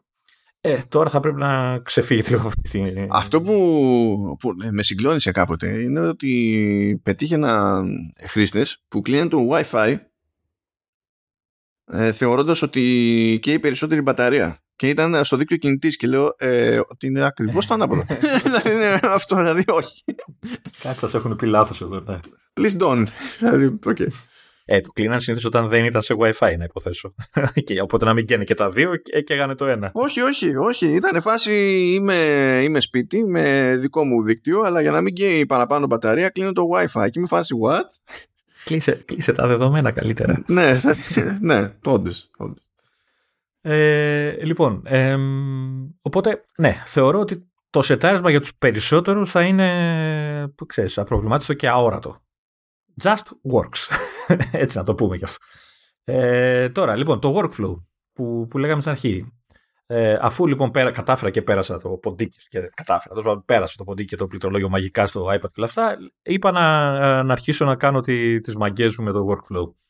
Άνοιξα λοιπόν uh, Spark, uh, Safari, uh, Skype, όλα αυτά, τώρα δύο μέρες που δουλεύω. και μπορώ να πω ότι ναι, μεν ήμουν προετοιμασμένος για πιο δύσκολες καταστάσεις έτσι, και είχα και, ξέρεις, ε, ήμουν προετοιμασμένος ότι θα κινηθώ λίγο πιο αργά, γιατί κάποια πράγματα που έχω συνηθίσει να κάνω δεν γίνονται εύκολα από τη μεριά του iPad κτλ. Ε, μπορώ να πω ότι μετά από δύο μέρες γίνεται να δουλέψεις έτσι. Βάζω αστερίσκο, γιατί έχει περιορισμούς η κατάσταση, αλλά πραγματικά γίνεται. Ε, και το λέω ε, έχοντας αντιμετωπίσει και αντιμετωπίζω ένα από τα πιο ε, βασικά προβλήματα που μπορεί να αντιμετωπίσει κάποιος με το Universal Control, το οποίο θέλω να πιστεύω ότι είναι η beta, έτσι, γιατί το έχουν διαφημίσει ότι θα γίνεται, αλλά σε μένα δεν λειτουργούσε. Ε, και αυτό είναι το drag and drop αρχείων και δεν συμμαζεύεται. Και εντάξει ήξερα ότι το drag and drop από τη μεριά του Mac προς το iPad έχει περιορισμούς λόγω του iPadOS. Δηλαδή είχα διαβάσει ότι ξέρω εγώ για να, να πάρεις μια φωτογραφία από το Mac και να την πετάξεις στο iPad έπρεπε να έχει ανοιχτό ξέρω εγώ, το Photos. Ή κάποιο αρχείο έπρεπε να έχει ανοιχτό το Files. Ή ξέρω εγώ την αντίστοιχη εφαρμογή που το ανοίγει ή κάτι τέτοιο. Ή έτσι θα γίνεται ξέρω εγώ, αργότερα. Ε, το θέμα όμως είχα πρόβλημα και με το αντίστροφο. Και εκεί είχα, έχω προβληματιστεί γιατί πετάγα, έπαιρνα ένα συνημένο από, το, από ένα email που έπαιρνα και το έκανα drag and drop στο desktop του Mac. Την πρώτη φορά δούλεψε. Αλλά από τότε δεν το ξαναείδα. και μάλιστα ε, είναι το αστείο. Ε, άνοιγα, άνοιγα παραθυράκι. Ε, ξέρεις, ένα Finder, ένα παράθυρο του Finder και πέταγα το αρχείο μέσα στο παράθυρο. Να μην το πετάξω σε σχήμα στο desktop. Και το αρχείο εμφανιζόταν και εξαφανιζόταν. Και τώρα είμαι, είμαι στη φάση. Έχω κάνει εγώ ηλίθια αρρύθμιση κάπου κάτι δεν αυτό και αυτό ή απλά έχει φάει σκάλωμα λόγω μπέτα; Ε, μπαγκιά, μπαγκιά ακούγεται τώρα αυτό. Εντάξει. Ναι, θέλω να πιστεύω αυτό. Ε, παρόλα αυτά, και γι' αυτό λέω ότι μπορείς να δουλέψεις, ε, είχα τη δυνατότητα για workarounds. Ε, έκανα κάτι που έπρεπε να το έχω κάνει καιρό πιθανότατα, αλλά για κάποιο λόγο δεν το είχα κάνει. Σύνδεσα στο files, ε, στην εφαρμογή files τον Mac μου ως, ξέρεις, τοποθεσία, θέση, ξέρεις, από, ξέρεις, να βλέπω τα αρχεία του Mac στο, μέσα στο file, σαν διακομιστή έτσι νομίζω. Ναι, σαν file server και καλά. Ναι. Α, έτσι. Οπότε ουσιαστικά μπορούσα ε, τα συνημένα και ό,τι αρχείο ήθελα να εμφανιστεί στο Mac με λίγη παραπάνω διαδικασία γιατί έπρεπε να μπαίνω ξέρεις, σε φακέλους και αυτά μέσα από το files ή από, ξέρεις, από το manager που εμφανιζόταν στην όποια εφαρμογή ε, να μπαίνω στο φάκελο desktop ή λήψη ή δεν ξέρω πού και να εμφανίζεται κατευθείαν το πετάω εκεί και να εμφανίζεται στο, στο, στο, στο Mac. Ε, οπότε ε, έλυσα θεωρητικά το, το μέχρι στιγμής πρόβλημα, που, το bug που, που αντιμετώπιζα και μάλιστα βρήκα και δεύτερο workaround πιο γρήγορο ε, ε, γιατί αξιοποιούσα σε κάποιες φάσεις που βόλευε περισσότερο δηλαδή άμα ξέρω εγώ είχα ένα mail που είχε πολλά συνημένα πήγαινα μέσα από το files έτσι, και πέταγα τα αρχεία εκεί. Αν είχα ένα συνημένο, επειδή έχει μια μπουρδα το Spark που όταν έχεις πολλά συνημένα σου βγάζει ένα save all και σε πετάει, ανοίγει παράθυρο και τα σώζει όπου θες. Όταν έχεις ένα, δεν βγάζει save all. Έτσι, σου λέει άνοιξε το ή δεν ξέρω τι θα το κάνεις. Τέλος πάντων, ε, σε δύο φάσεις αξιοποιούσα το airdrop. Έτσι, δηλαδή, προσ... Ε, με έπιασες σε φάση να αξιοποιώ όλα τα, όλα τα όπλα που σου δίνει η Apple. Ναι, από αυτό τώρα ήταν λύση ανάγκης το, το AirDrop από την άποψη ότι αυτό υπάρχει, προπήρχε και ήταν με άλλη σκοπιμότητα υποτίθεται. Ναι, αλλά, αλλά βολεύει γιατί είναι και αυτό γρήγορο κτλ. Οπότε ε, ε, έλυσα και με δεύτερο τρόπο το πρόβλημα που, είχα, που έχει ξέρω, σε μένα το Universal Control με τα drag and drop. Ε, από την άλλη, ε, όταν ήθελα να πετάξω κάποιο αρχείο σε mail για να το στείλω, ε, το Spark έχει, για κάποιο, έχει, έχει μάλλον προβλέψει ίσως λόγω του ότι ξέρεις, ε, κάνανε το update και για τα multitasking του, του iPad και όλα αυτά, σου δίνει τη δυνατότητα όταν το πας σε ένα σημείο του παραθύρου του, ξέρεις, του Composer, ε, στο reply τέλος πάντων, ε, που σου λέει, ξέρεις, άστο εδώ για επισύναψη κατευθείαν. Στο native ε, app δεν βρήκα τρόπο, αλλά μπορεί ε, απλά επειδή δεν λειτουργεί στο drag and drop να μην μπορούσε να, να δουλέψει. Ίσως άμα ισιώσει να, να πετάς και έτσι τα αρχεία. Αν όντως ισιώσει, λύνεται ένα αρκετά μεγάλο πρόβλημα που αντιμετώπισα εγώ στο, στο δικό μου workflow. Um, τι άλλο, uh, δεν ξέρω αν έχεις κάποια ερώτηση μέχρι στιγμής. Όχι, έχω, έχω πραγματάκια για το, για το τέλος βασικά. Όταν έχεις φτιάξει την εικόνα που θες να φτιάξεις, έχω να ρωτήσω κάποια πράγματα. Οκ, okay, τώρα, από εκεί και πέρα. Ε, έχοντας ανοιχτά 4-5 εφαρμογές στο iPad, οι οποίες λειτουργούσαν σαν να είχα spaces, γιατί στο iPad εντάξει, μπορείς να ανοίξεις δύο, δύο εφαρμογές ταυτόχρονα, αλλά στο δικό μου iPad δύο εφαρμογές ταυτόχρονα, ταυτόχρονα και να δουλέψεις σε 9,7 inches. Ναι, οκ. Okay. Ε, οπότε ουσιαστικά είχα πάλι ένα setup με διάφορα spaces, ας το πούμε έτσι, και, και στο iPad. Ε, το, το επόμενο πρόβλημα που αντιμετωπίζεις, πιστεύω ότι θα αντιμετωπίσουν όλοι, είναι οι διαφορές, οι περιορισμοί ε, που βάζει το, το iPadOS. Δηλαδή, από μικρά χαζά, το, μόνιμα, το μόνιμο παράπονό μου, το ότι η εναλλαγή γλώσσας γίνεται με διαφορετικό shortcut στο Mac από αυτό, έχω ρυθμίσει εγώ, ε, από αυτό που έχει default το iPad και δεν σε αφήνει να το ρυθμίσεις να το αλλάξεις. Ε, από το ότι δεν έχει όλα τα gestures που υποστηρίζει το ποντίκι του, της Apple στο Mac, δεν τα έχει όλα το iPad. Π.χ. το να κάνεις εναλλαγή space, εφαρμογών, να το πούμε, με, ξέρεις, με δύο δάχτυλα αριστερά, δεξιά και τέτοια. Δεν είχε τέτοια πράγματα. Ε, το ότι επιμένουν να έχουν ε, ως δείκτη αυτή την ηλίθια κουκίδα που μου σπάει τα νεύρα και είναι μεγάλη και μου βαράει τα νεύρα. Εντάξει, θα μου πεις χαζο, χαζομάρες. Ε, το ότι για. Ότι, εντάξει, ευτυχώς έχει ξέρεις, command tab, αλλάζει δηλαδή εφαρμογές και όλα αυτά. Έχει διάφορα μπαγκάκια άλλα. Ε, και γενικά είναι πιο δυσκίνητο, δυσκύλιο ακόμα, παρόλο που έχουν γίνει πολλά, πολλά βήματα, σε σχέση με το να δουλεύεις στο Mac σε, δύο οθόνες, ας πούμε. Έτσι, να πετάς από εδώ και από εκεί και να, να, να πηγαίνουν όλα. Ε, επιπλέον αυτών των θεμάτων, εγώ είχα να αντιμετωπίσω και την παλαιότητα του, της συσκευής μου. Εδώ φαίνεται, παρόλο που την υποστηρίζει, γιατί υποτίθεται υποστηρίζει όλα τα iPad Pro όλων των γενιών, ε, εδώ φαίνονται οι περιορισμοί του μηχανήματος και σε άποψη ταχύτητας, δηλαδή άνοιγες εφαρμογή και εντάξει, okay, αλλά κυρίως ε, λόγω της έλλειψης ε, μνήμης. Το δικό μου μηχάνημα έχει 2 GB. Το να τρέχεις 4 και 5 εφαρμογές ταυτόχρονα και να εναλλάσσεσαι μεταξύ τους ε, συνέχεια και ο ένας να είναι ο Safari που lol έτσι, ε, και να έχεις και το Spark και να πηγαίνεις από το ένα στο άλλο το να σου κάνει refresh, να σου κάνει μάλλον reload την εφαρμογή μία στο τόσο αλλά κάθε τόσο ε, σου κόβει σε λίγο τα χέρια, σε, σταματάει, σε φρενάρει ρε παιδί μου αυτό το πράγμα.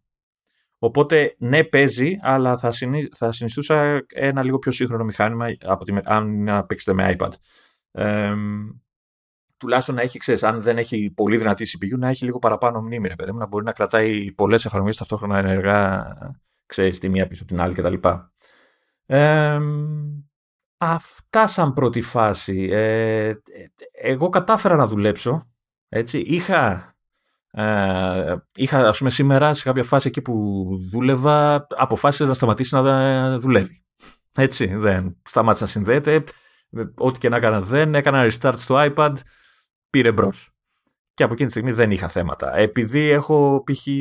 από κάτω χωρίσει ότι είναι το iPad ε, και στο Mac το dock το έχω κάτω και το έχω να είναι και, και hidden και κάθε φορά περνάει το mouse εμφανίζεται κτλ. Ε, πολλές φορές καταλαβαίνεις όπως πέρναγα το mouse να περάσει από, στο κάτω, στην κάτω οθόνη του iPad ε, ξέρεις, μπορεί να φρίκαρε επειδή εμφανίζεται ταυτόχρονα και το dock ή αν τράβαγα εκείνη τη στιγμή και κάποιο αρχείο εκεί είχαμε λίγα θέματα ή ξέρω εγώ τράβαγα ένα αρχείο για να κάνω υποτίθεται drag and drop στο mail και επειδή το mouse πέρναγε από τα, τις τρεις τελίτσες που είχε πάνω το iPad που κάνει το, το split screen και αυτά νόμιζε ότι ξέρεις παίρνω αυτό και κούναγε όλο το παράθυρο και γινόταν ένας χαμός αλλά είναι θέματα που είτε θα ισιώσουν είτε ξέρεις, θα προσαρμόζεσαι και εσύ ως χρήστης ένα, από ένα σημείο και μετά. Α, αυτά. Ουσιαστική διαφορά, α, ουσιαστικό πρόβλημα που να μην μπόρεσα να το λύσω και να, να, και να είπα, ξέρεις τι, καλή φάση, αλλά δεν μπορώ να δουλέψω, ε, δεν αντιμετώπισα. Δεν αντιμετώπισα. Ε, ναι, σε κάποιες, είναι πιο αργό σε κάποιες φάσεις από αυτό που έχω συνηθίσει να, να, να πεις ότι κάνεις copy-paste στην αρχή, ο μπαμ μπαμ από τη μία εφαρμογή στην άλλη και να πηγαίνει. Ναι, εντάξει, μου λείψε. Ε, αλλά θέλω να πιστεύω ότι θα, κάποια από αυτά θα τα ισιώσουν. Αυτά. Δεν ξέρω κάτι άλλο αν θες. Ε, Είπες τώρα καλά, εντάξει, κάποια πράγματα είναι προφανέστατα bugs, κάποια άλλα είναι περιορισμοί του iPadOS και νομίζω ότι αυτό θα είναι περισσότερο αντικείμενο συζήτηση από ένα σημείο και έπειτα. Γιατί είναι περιορισμοί που δεν είναι του χεριού του χρήστη και είναι περιορισμοί που αν είναι να φύγουν θα φύγουν επειδή θα ξεκουνηθεί η Apple πούμε, για να... να... να προσθέσω ότι δεν είναι μόνο στο χέρι της Apple αλλά ότι πρέπει να, να, να δούμε και λίγο το parity των λειτουργιών δηλαδή το Spark στο Mac με το Spark στο iPad έχει κάποια πράγματα, μάλλον το ένα δεν έχει κάποια πράγματα που έχει το άλλο. Π.χ. μου λείψε στο Spark το ότι ας πούμε στο Mac έχω τη δυνατότητα να του πω ότι ξέρεις τι, ε, το κουμπί δεν θα είναι send αλλά θα είναι send and archive. Ναι, αυτά όμως πάνε, πάνε αλυσίδα.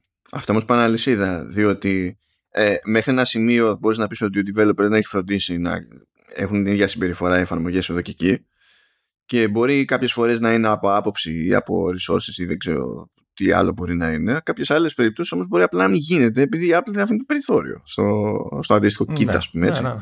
Οπότε νομίζω ότι πιο πολύ ξεκινάει από το κομμάτι της Apple δηλαδή ας, ας λύσει αν είναι αν υποθέσουμε ότι θέλει να τα λύσει κάτι τέτοια η Apple μετά να στραφούμε στον developer και να πούμε κοίταξε να δεις έχεις όλα τα περιθώρια εσύ κοιμάσαι για να δούμε τι είναι. Κοίτα, ε, έχω την εντύπωση ότι εντάξει στο iPad εκτός αν γίνει κάτι πολύ ε, ξέρεις, ριζικό, ε, αν όντως δουλέψει το drag and drop, ε, περιμένω να σου πω την αλήθεια με αγωνία την καινούργια beta που, θα, που θεωρώ θα σκάσει σήμερα αργότερα, ξέρω κτλ. Ε, αν δουλέψει το drag and drop, ε, επιταχύνεται πολύ η διαδικασία στο δικό μου workflow, έτσι. Ε, δηλαδή, θα, δεν θα χρειάζεται ανά πάσα στιγμή να τρέχω να ψάχνω το φάκελο σε χίλια, ξέρεις, σε ένα path ξέρεις, μέσα, μέσα, για οτιδήποτε. Ε, το drag and drop πρέπει να το διορθώσουν. Έγραφε, κάπου διάβασα ότι έγραφαν στα release notes ότι έχει θεματάκια ακόμα. Οπότε έχουμε την ελπίδα ότι θα, θα ισιώσει. Ε, τώρα, κοίτα, εγώ είμαι πιο πολύ περίεργος για το. Γιατί εντάξει, το ότι ποια, ποια είναι η διαφορά η βασική σε concept μεταξύ sidecar που στην ουσία μετατρέπει το iPad σε συμπληρωματικό monitor και universal control που απλά κάνει τη μετάβαση από το ένα σύστημα και την παράλληλη χρήση, περίπου παράλληλη χρήση, ας το πούμε έτσι, ε, διαφορετικών OS που με συσκευές που έχεις δίπλα-δίπλα είναι προφανώς είναι άλλο πράγμα. Αλλά βλέπεις τον εαυτό σου να λέει ότι κοίταξε να δεις όχι απλά επειδή είναι extra real estate σε display ας πούμε αλλά επειδή η αντίστοιχη εφαρμογή κάποια εφαρμογή που μπορεί να μην υπάρχει σε Mac και να έχει κάποια διαφορά σε σχέση με την αντίστοιχη έκδοση για Mac σε, σε iPadOS να, πολύ απλά σε αυτό που κάνει να σε βολεύει περισσότερο ώστε να πεις ε, ένας λόγος παραπάνω να χρησιμοποιήσω Universal Control ως προς αυτό Μάλλον όχι. Νομίζω το sidecar με βολεύει περισσότερο. Αλλά, κοίτα να δεις τώρα τι γίνεται. Αυτό που σκεφτόμουν εγώ, ότι, ε, θα, πώς θα με βόλευε και θα έλεγα, ξέρεις, καλύτερα universal control, έτσι. Αλλά δεν γίνεται γιατί δεν γίνεται. Απλά δεν αποφάσισε, α, αποφάσισε Apple. Προφανώς δεν μπορεί. Ε, θα, θα ήθελα πάρα πολύ να, να υποστηρίζεται αυτό το, αυτή η λειτουργία και από το λάπτοπ μου. Και αν πεις όχι το δικό μου λάπτοπ γιατί είναι πολύ παλιό, ποιο είναι το minimum, δεν, δεν θυμάμαι ποιο είναι το, ξέρεις, το όριο από ποιο λάπτοπ και πάνω. Δεν θυμάμαι και εγώ, αλλά λογικά θα, έχει, θα συνδέεται με το τι έκδοση Bluetooth έχουν πάνω, φαντάζομαι. Ωραία. Ε, θα, θα, ήθελα για ποιο λόγο. Γιατί έχω την εντύπωση ότι το Universal Control θα βοηθήσει μηχανήματα παλιότερα. Γιατί, Γιατί όταν ε, έχεις ένα παλιό μηχάνημα το οποίο είναι λίγο στα όρια του και του τρέχεις επάνω, ξέρω εγώ, πώ τρέχω εγώ, parallels. Έτσι. Και όχι απλά περνάει τα όρια, αλλά ξέρεις, αρχίζει και ουρλιάζει από ένα σημείο και μετά. Το να το συνδέσεις σε ένα iPad και να το αναγκάσεις εισαγωγικά η λέξη να αποδίδει, να κάνει render δεύτερη οθόνη έτσι μέσω του sidecar και εκεί να πετάς και άλλες εφαρμογές γιατί έτσι έχεις μάθει. Ναι, προφανώς το επιβαρύνεις. Το Universal έτσι, ναι. Control, ναι, το Universal Control νομίζω θα το ελαφρύνει γιατί θα του τρέχεις μόνο ό,τι να του τρέχεις στο Mac που δεν μπορείς να το τρέξεις αλλού και όλα τα παρεμφερεί, εγώ τουλάχιστον, θα τα τρέχω στο iPad και θα παίρνει αέρα ρε παιδί μου το μηχάνημα. Αυτή είναι, αυτό είναι ένα, μια περίπτωση που πιστεύω ότι το Universal Control υπερτερεί από λύσεις όπως είναι το, το Sidecar. Τώρα, ε, σε, σε ροή, σε κανονική φάση και αυτά, επειδή το iPad μου είναι παλιό, δεν ξέρω, ξέρεις, εάν ήταν πιο γρήγορο, πιο, πιο, πιο, δεν ξέρω, πιο, πιο μεγάλη οθόνη και αυτά, αν θα το άφηνα το Sidecar. Αυτό που, με, που μου αρκεί για την ώρα είναι ότι μπορώ.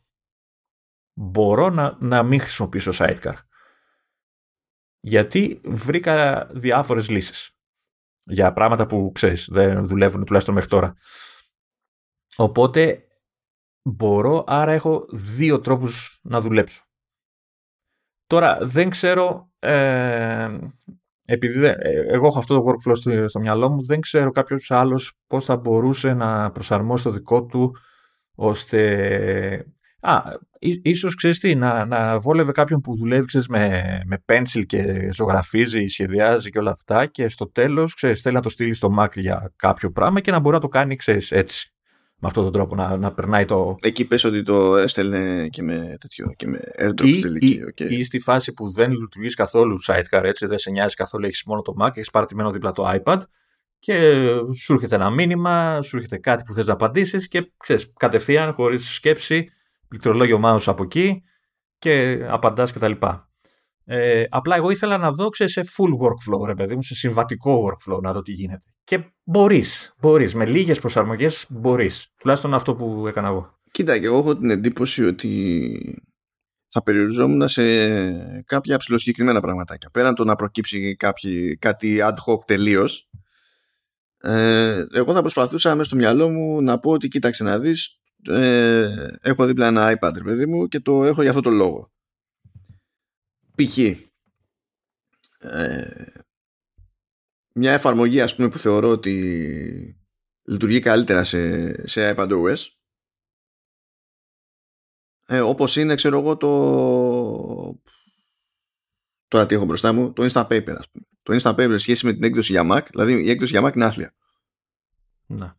Ε, αν θέλω δηλαδή εφαρμογή εφαρμογή και όχι να μπαίνω από το web Πολύ απλά έχει, υπάρχει πλεονέκτημα στο να γυρίσω και να τρέξω κανονικά την έκδοση που θα τρέξει στο, στο iPad.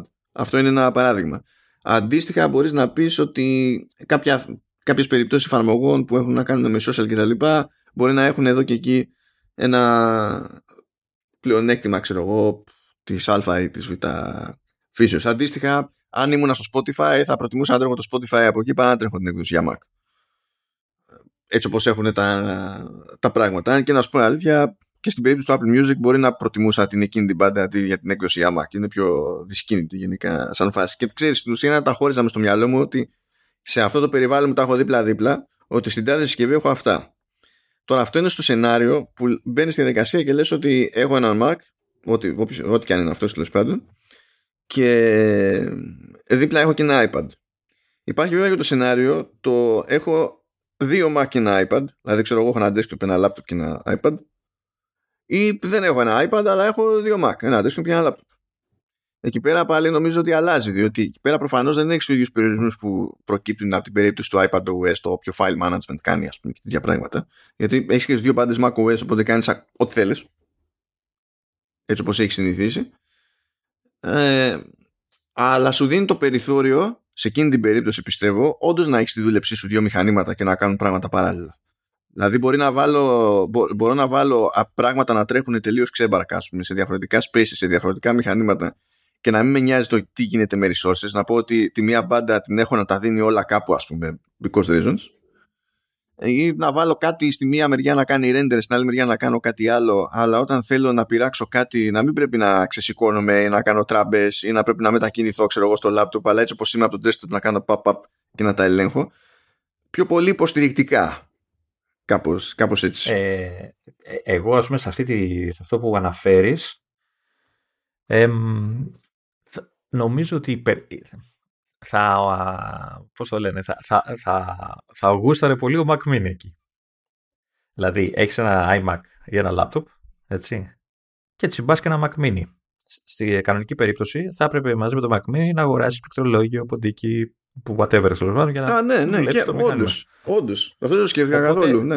Οπότε, με, αν έχεις ένα λάπτοπ που υποστηρίζει Universal Control ή ένα desktop full αυτό και θες ένα δεύτερο μηχάνημα για τον όποιο λόγο, γλιτώνεις συσσωρικά λεφτά από τα αξεσουάρ, τα οποία δεν είναι λίγα, είναι και αυτά λεφτά. Ε, οπότε ο Mac Mini γίνεται ακόμα πιο φτηνός, ας το πούμε, σαν λύση σε, αυτή, σε μια τέτοια περίπτωση. Ναι, όντως, αν έχεις δηλαδή ένα, ένα set από staff ήδη, ναι. Και, και αυτό που είπες, ότι γλιτώνεις μετά και τους περιορισμούς του iPadOS, έχεις ένα full λειτουργικό και στις δύο μπάντες, ας πούμε. Εντάξει. Ε, τι άλλο. Ναι. Ή το ένα, ένα άλλο που μπορεί να είναι λίγο περίεργο, αυτό είναι λίγο κουλό setup. Φαντάσου να έχεις ένα desktop Mac, αλλά να έχεις και ένα MacBook το οποίο να έχει και το να είναι σε clamshell mode ξέρω εγώ να το κλειστό να κάνει δουλειά αλλά να το, να το έχεις σε εξωτερικό display ναι φαντάζομαι okay. μια τέτοια περίπτωση που εκεί πάλι δεν έχεις άμεση πρόσβαση στο πληκτρολόγιο του, του MacBook. ναι, ναι, ναι, σωστά, σωστά. Οπότε μπορείς εσύ να το βάλεις να σου πιάνει λιγότερο χώρο να κάνει μια δουλειά στο εκεί να χτυπιέται, ξέρω εγώ. Ε, αλλά μπορείς όποτε θες να του βάλεις χέρι και να το διαχειριστείς. Βασικά αυτό που περιγράψετε ήταν ο, ο, τρόπος που ξεκίνησα. Δηλαδή, όταν πήρα για πρώτη φορά το laptop, επειδή είχα εξωτερική οθόνη και το δούλευα περισσότερο στο desktop, αναγκάστηκα να πάρω εξωτερικό πληκτρολόγιο και ποντίκι, γιατί το, δεν το ήθελα ανοιχτό δίπλα μου. Το είχα κλειστό για να μην πιάνει χώρο και δούλευα όπως είπες. Οπότε, ναι, είναι και αυτό ένα, ε, ένα σενάριο χρήσης, ας το πούμε. Παρ' όλα αυτά, εγώ σου λέω, ξαναλέω, ήθελα να κάνω το συμβατικό τελείως. Να, να δω αν μπορώ να υποκαταστήσω τη, τη συνήθειά μου, ρε παιδί. Αυτό παίζει μεγάλο ρόλο σε ένα χρήστη. Το τι έχεις συνηθίσει και πώς έχεις συνηθίσει να κάνεις κάποια πράγματα. Να, να δω, εντάξει, σου είπα. Πάλι θέλει να, να έχει λίγο ανοιχτό μυαλός, ρε παιδί μου, να, να είσαι ετοιμασμένος ότι κάποια πράγματα δεν θα είναι έτσι. Εντάξει, οι αλλαγές το έχουν αυτό. Το ζήτημα είναι να δώσεις αρκετό χρόνο στην πραγματικότητα για να δεις ποιο είναι το νέο ζύγι και ύστερα να τα συγκρίνεις αυτά τα δύο. Το ποιο από τα δύο σενάρια είναι όντως προτιμότερο, γιατί κάπου θα έχεις πλεονέκτημα, κάπου θα έχεις μειονέκτημα. Και τελικά είναι προσωπική υπόθεση να πεις ότι κοίταξε να δεις, σε μένα προέχει το Α ή το Β. Ε, εγώ σου λέω, αν σήκωνε το, το λάπτοπ μου, θα γλίτωνα σε εισαγωγικά από τη χρήση του Duet Display, το οποίο είναι πολύ πιο βαρύ από το sidecar, έτσι είναι πολύ πιο αργό, ειδικά με αργό μηχάνημα κτλ. Και θα δούλευα με Universal Control και θα νομίζω θα ηρεμούσε και το laptop σε φάση που είμαι εκτός σπιτιού και τέτοια έτσι που το δουλεύω ε, με, μέσω του display για αυτά. Ε, θα, θα ηρεμούσε το μηχάνημα, θα, θεωρητικά θα έπαιζαν πιο εύκολα τα, τα Windows και όλα αυτά και όλα τα, τα, τα γύρω θα, θα τρέχει το, το iPad. Άρα για ποιους ξέρει τώρα, πες ότι έχει τέτοιο, ότι έχεις ένα, έναν iMac, ρε παιδί μου, που έρχεται και με το πληκτρολόγιο, που έχει Touch ID πάνω κτλ. Πες και ότι έχεις και ένα MacBook που το έχεις δίπλα κλειστό, ρε παιδί μου, και με δικό του display. Όταν κάνεις άραγε τράμπα πέρα δόθε, νιώθει να χρησιμοποιήσει το Touch ID για να ξεκλειδώσει το, το MacBook. Ποιος ξέρει; Λογικά δεν θα μπορεί να το μεταφέρει γιατί λόγω ασφάλειας, το καθένας θα έχει το δικό του. Αλλά απ' την άλλη, αλλά αυτό τώρα δεν μπορούσα να το δοκιμάσω ε, γιατί δεν έχω δεύτερο Mac. Ε, αν έχεις το ρολογάκι, δεν σε νοιάζει. το ξεκλειδώνει το ρολόι. Ναι, εντάξει, άλλο αυτό. Αλλά ναι. Μαζεύομαστε πολλά Apple μετά. δεν, έχω, δεν έχω πέσει σε φάση να δω αν το έχει τσεκάρει αυτό κανένας. Βέβαια τώρα και να το τσεκάρει πάνω στην πέτα, ποιος ξέρει. Ε, αλλά θα. Δεν νομίζω, γιατί έχω την εντύπωση ότι το Touch ID τα δεδομένα τα κρατάει on device επίτηδες. Οπότε δεν νομίζω ότι θα μπορεί να να, να, να πατάς λέει, το Touch ID στο ένα πληκτρολόγιο και να ξεκλειδώνει το άλλο μηχάνημα, κάπως έτσι. Το... Όχι, αλλά όταν θέλω να περάσω το διπλανό μηχάνημα και μου ζητήσει το μηχάνημα που είναι κλειδωμένο και θέλει να ξεκλειδώσει, να μπορεί να χρησιμοποιήσει τα δεδομένα από τον αισθητήρα όταν θα κάνεις scan και να νιώσεις να ξεκλειδώσεις. Όχι να μου λέει δεν ξεκλειδώνω. Ο μόνος τρόπος δηλαδή να, να σε βγάλω από το sleep όταν έχεις κλείδωμα μετά Touch ID να είναι πάλι να πληκτρολογήσω κανονικά πάνω στο laptop, ας πούμε. Ναι, δε, δε, Εντάξει, εκεί μπορεί να βάλει τον κωδικό χειροκίνητο, να μην έχεις touch ID. Υπάρχει μια θεωρητική ελπίδα από την άποψη ότι όντως αυτό το κομμάτι λειτουργεί με το Secure Enclave που είναι πάνω στο, στο Apple Silicon, στο εκάστοτε μηχάνημα. Οπότε, αν υποθέσουμε ότι το μόνο input από το πληκτρολόγιο προς το μηχάνημα που θες να ξεκλειδώσεις είναι το ίδιο το scan του, το, του, του δακτύλου και ότι όλη η υπόλοιπη διαπραγμάτευση ως προς την εγκυρότητα του σκάν και τα λοιπά γίνεται από τη μεριά του μηχανήματος, ίσως να, και να βγαίνει αυτό. Αλλά ίσως και όχι, ποιος ξέρει. Δεν, θα μείνω με ένα ερωτηματικό από αυτό τώρα. Πάντ, πα, πάντως έχω την εντύπωση ότι ίσως να το κρατάει ξεκλείδωτο το μηχάνημα. Όταν δουλεύει έτσι. Να μην κλειδώνει. Γιατί και το iPad. Θα, ε, α, αυτό που ξέχασα να πω είναι ότι δουλεύει και ασύρματα, έτσι. Δεν έχει θέμα. Ε, εγώ το είχα συνδεδεμένο με καλώδιο. Δεν ξέρω αν είχε διαφορά. Γιατί έχω συνηθίσει να το συνδέω με καλώδιο από το sidecar. Ο, κανονικά δεν πρέπει να παίζει ρόλο. Λόγω του τρόπου με τον οποίο λειτουργεί. Επειδή δεν ναι, μεταφέρει ναι. εικόνα και τέτοια. Και τα... ναι, στο sidecar, ας πούμε, παίζει και ρόλο ε, και φαίνεται κατευθείαν να ναι. σου πετάει μήνυμα. Ναι, ναι, καλά. Εκεί πέρα θα έχει, με το, επειδή μεταφέρει εικόνα, θα, θα έχει λιγότερο latency, οπότε σίγουρα θα είναι καλύτερα ναι. με καλώδιο. Εντάξει. Ε, δεν ξέρω, σου λέω το έχω με καλώδιο κυρίως και για την μπαταρία, έτσι, να μην ξεφορτίζω, να μην τρέχω για αυτό. Αυτό που δεν μπόρεσα να δω είναι αν ε, ξέρω εγώ, τρώει παραπάνω μπαταρία από, τις, από τα αξεσουάρ. Από ε, ξέρω επειδή είναι συνδεδεμένα. Θα μου πεις δεν είναι συνδεδεμένα σε δύο μηχανήματα. Έτσι, όχι, όχι. Όσο ήταν να κάψει, τόσο θα, έχει, θα κάψει νομίζω. Να. Ε, ναι, όχι. Ε, νομίζω έχουν. Ε, είναι τόσο ωραία η λειτουργία όσο ότι ξέρεις, την αφήσανε να φανεί ότι θα είναι, ρε παιδί μου, στην παρουσίαση. Δηλαδή, ήταν εντυπωσιακό τότε. Λέγαμε εντάξει, ρε παιδί μου, κράτα μικρό καλάθι, αλλά νομίζω ότι το έχουν. Το έχουν. Δηλαδή, αν, αν τη στρώσουν λίγο που θα τη στρώσουν και τη σταθεροποιήσουν και κάποια πραγματάκια, ε, θα είναι, νομίζω, δεν ξέρω αν θα λύσει χέρια, αλλά σίγουρα θα είναι μια πολύ γερή εναλλακτική ε, σε πολλές περιπτώσεις. Α δούμε. Α δούμε. Είμαι... Καλά, δεν θα το πετύχω εύκολα. Αλλά εντάξει. Τέλος πάντων. Πάντως, όλα αυτά που λέω είναι εντυπωσιακά, αλλά όταν δεις την εναλλαγή, ξέρεις, περάσει το mouse από το ένα στο άλλο και ξέρεις τι κάνει εκείνη τη στιγμή το μηχάνημα, έτσι δηλαδή έχεις μια ιδέα τι γίνεται, ε, νομίζω ότι δύσκολα δεν θα εντυπωσιαστείς από την ομαλότητα και την ταχύτητα που το κάνει. Ε, εντάξει, ε, ας πούμε, εγώ έβλεπα σκαλώματα, αλλά σου λέω, μπορεί να είναι όλα στα πλαίσια του, drag, του προβλήματος με τον drag and drop. Που τράβαγα το αρχείο και ψιλοσκάλωνε λίγο, ξέρεις, να περάσει από το ένα στο άλλο, αλλά πέρναγε, ρε παιδί μου. Όταν, όταν, όταν δεν σκάλωνε, πέρναγε και, και το αρχείο. Δηλαδή, έβλεπες το κονιδιάκι μπαπ κατευθείαν από κάτω, ρε παιδί μου. Αλλά υπήρχαν στιγμές που σκάλωνε. Ε, είναι, είναι, δεν ξέρω, εμένα μου φαίνεται μαγικό αυτό. Όπως, όπως μου φαίνεται μαγικό και το sidecar έτσι με την ποιότητα που το κάνει και την ταχύτητα που το κάνει. Και όλα αυτά με παλιό iPad, θέλω καινούριο iPad. Ναι, φαντάζεσαι τώρα να είχα ένα 13 που δεν μασάει τίποτα ρε παιδί από ταχύτητες και τέτοια. Δηλαδή, μπορεί να ήταν και καλύτερο και από sidecar σε φάσεις. Ναι, ναι, εγώ εξακολουθώ και ψάχνομαι. Είναι από τα πράγματα που ξέρεις, δεν έχω με τη μία ρε παιδί μου ένα προφανές σενάριο, αλλά αισθάνομαι ταυτόχρονα ότι απλά είναι θέμα χρόνου να βρω ένα όντως καλό σενάριο για την περίσταση αλλά μέχρι στιγμής το μόνο που καταφέρει είναι να φανταστώ ότι θα μου φαινόταν περισσότερο χρήσιμο αυτό με δύο Mac. Γιατί πάντα, ε, πάντα η ιδανική λύση είναι η φθηνότερη λύση, το ξέρουμε αυτό. σε, ε, σε σένα αυτό που θα σκεφτόμουν εγώ, δεν ξέρω βέβαια πόσο θα επηρέαζε, αυτό που να το δούμε, δηλαδή δεν ξέρω τι πόρους καταναλώνει όλο. Δεν, δεν νομίζω ότι καταναλώνει κάτι ιδιαίτερο έτσι, όλο αυτό το σύστημα. Ε, αν είχες λοιπόν ένα iPad της προκοπής, ε, θα μπορούσες να δουλεύεις στο iPad όση ώρα κάνει μοντάζ ε, επεξεργασία το, το όποιο επεισόδιο podcast ε, κάνεις εκείνη την ημέρα. Ναι, Ώστε, είναι. Γιατί μου ναι. ότι γονατίζει το μηχάνημα έτσι κι αλλιώς. Όχι, τα καταπίνει όλα το RX, δεν λυπάται κανέναν. Ναι, ναι οπότε, οπότε ίσως περνώντας, ξέρεις, το πληκτρολόγιο και το ποντίκι στη μεριά του iPad, να έχεις ένα μηχάνημα το οποίο θα μπορείς να γράψεις ένα κείμενο παιδί μου, που θες εκείνη τη στιγμή. Γιατί σε αυτό το κομμάτι δεν έχει θέμα. Ναι, και όποτε χρειαστεί να πειράξω κάτι στο, στον Mac, θα, πρέπει να, θα χρειάζεται να κάνω ολόκληρη μανούρα, θα κάνω μια έτσι, ξέρω εγώ πέρα. Δεν θα και αντιγεια. Που καλά, βέβαια, πώς να σου πω, και μόνο η ύπαρξη ενός iPad ε, φρέσκου, έτσι κι αλλιώς θα μ' άφηνε να κάνω δουλειά εκεί καθώς το άλλο χτυπιέται. Αλλά άμα έπρεπε να πειράξω και κάτι, δεν θα έπρεπε να, στην ουσία να πηγαίνω πέρα εδώ θέσεις, καρέκλες, ιστορίες, δεν ξέρω και εγώ τι άλλο. Όχι.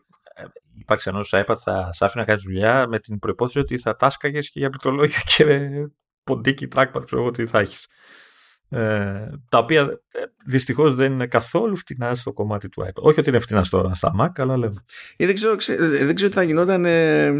δεν ξέρω τι θα γινόταν από άποψη resource management αν ξέρεις, κότσαρα το iPad, ας πούμε, δίπλα. Έβαζα το RX να χτυπιέται στο MacBook και πέρναγα, ξέρεις, το, το στο iPad και χρησιμοποιούσα το πληκτρολόγιο ξέρω εγώ, και τον cursor από εκεί πέρα καθώς χτυπιόταν το, το Ναι, MacBook. Α, α, αυτό ήταν αυτό που σου έλεγα πριν. Αυτό δεν ξέρω αν όντως τραβάει πόρους εκεί. Αν δηλαδή επηρεάζει. Ε, ε, ε, και να μην τραβάει πόρους τι γίνεται με το που επειδή έχει ένα, είναι λίγο περίεργο στο πώς κουμαντάρει τέλος πάντων το, το φόρτο επειδή θέλει το, το macOS να μην καταραίει το σύστημα Μμ. όσο έχω στο προσκήνιο μια εφαρμογή σαν το RX που απλά λέει ότι και resources και να υπάρχουν ε, τώρα είναι δικά μου μόλις ε, πας σε οποιαδήποτε εφαρμογή δεν έχει σημασία αν είναι σε άλλο space αν είναι απλά ένα παράθυρο δίπλα και το φέρεις στο προσκήνιο και είναι το ενεργό παράθυρο ας πούμε. Με το που συμβεί αυτό το πράγμα ε, απελευθερώνει πόρους.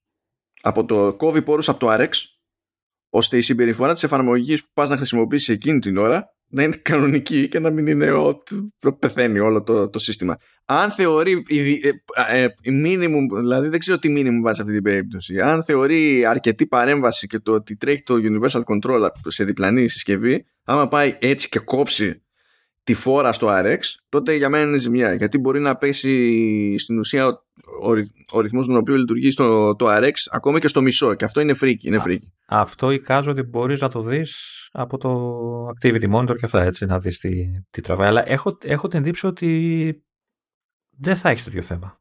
Γιατί πόσο πιάνα, δηλαδή ένα πληκτρολόγιο και ένα ποντίκι είναι. Δηλαδή, Ο, δεν έχει να κάνει με αυτό, δεν έχει να κάνει με αυτό. Είναι ότι, πώς να σου πω, και εφαρμογή όταν αλλάζω, να μην κάνω τίποτα στην εφαρμογή. Απλά είναι εγώ το παράθυρο και δεν κάνω τίποτα.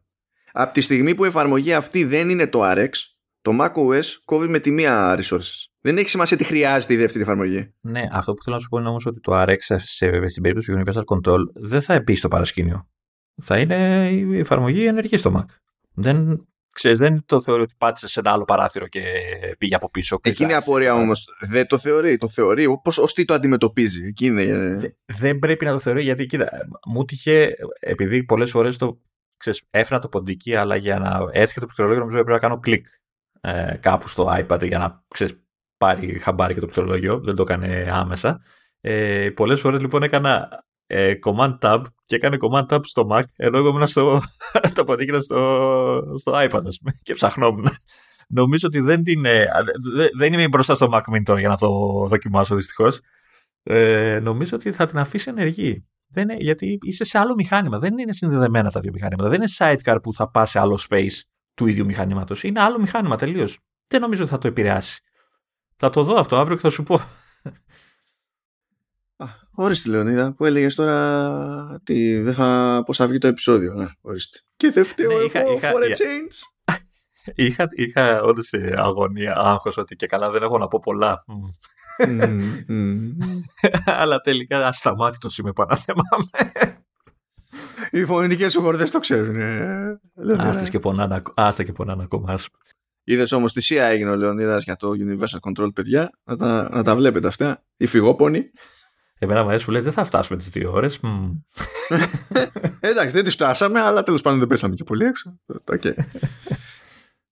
ε, τελειώκαμε. Τελειώκαμε. Έτσι κι αλλιώς τώρα όπου να είναι, δηλαδή τώρα εμείς που γράφουμε είναι 16 Φεβρουαρίου και είναι 8 παρα 4 λεπτά το βράδυ. Πράγμα που σημαίνει ότι με το που θα κλείσουμε εδώ και θα έχει πάει 8, ξέρω εγώ, θα βγουν και οι νέες public beta. Οπότε θα έχουμε απασχολημένα συστήματα έτσι κι αλλιώς. Δηλαδή έχουμε δουλειά να κάνουμε με τη μία. Όχι, αυτά τα update τα έχω βαρεθεί. Ναι, φαίνεται. Τρέμει η φωνή σου. Περισσότερο σου ότι το update το έκανα προχθές. Μόλις άκουσα ότι εχθές ότι βγήκαν τα developers, λέω Yeah, και άλλο update. Yeah. Παιδιά, πρέπει να το κοιτάξω αυτό, δεν είναι καλό. κάνε όρεξη, κάνε όρεξη. Κάντε όρεξη κι εσείς. Σας αφήνουμε εμείς για αυτή την εβδομάδα. Θα τα πούμε κλασικά την επομένη. Ήρεμα, χαλαρά. Και θα δούμε την επόμενη φορά. Φαντάζομαι θα φταίω εγώ πάλι. Μπορεί να ξεκινήσει ένα νέο σερί Λεωνίδα, δεν ξέρω. Κάτι θα, θα δούμε. Ό,τι, ό,τι πρέπει, να κάνουμε δημο... πρέπει να κάνουμε και μια δημοσκόπηση να δούμε ποιον προτιμούν να φταίει για το δύο ώρα. Ποιος σου τα λέει πιο ωραία, σε ποιανού η φωνή γαργα... είναι πιο γάργαρη. Ποιο φταίξιμο ταιριάζει με τα χνότα σας, βράδυ. κάτι τέτοιο. Αυτά. Καλά να είμαστε όλοι. Ξανά περαστικά στο Λεωνίδα εκεί πέρα που μισοτραβιέται. Ακόμη παρότι είναι καλύτερα, αλλά όχι full. Και μιλάμε. Τσάω σας.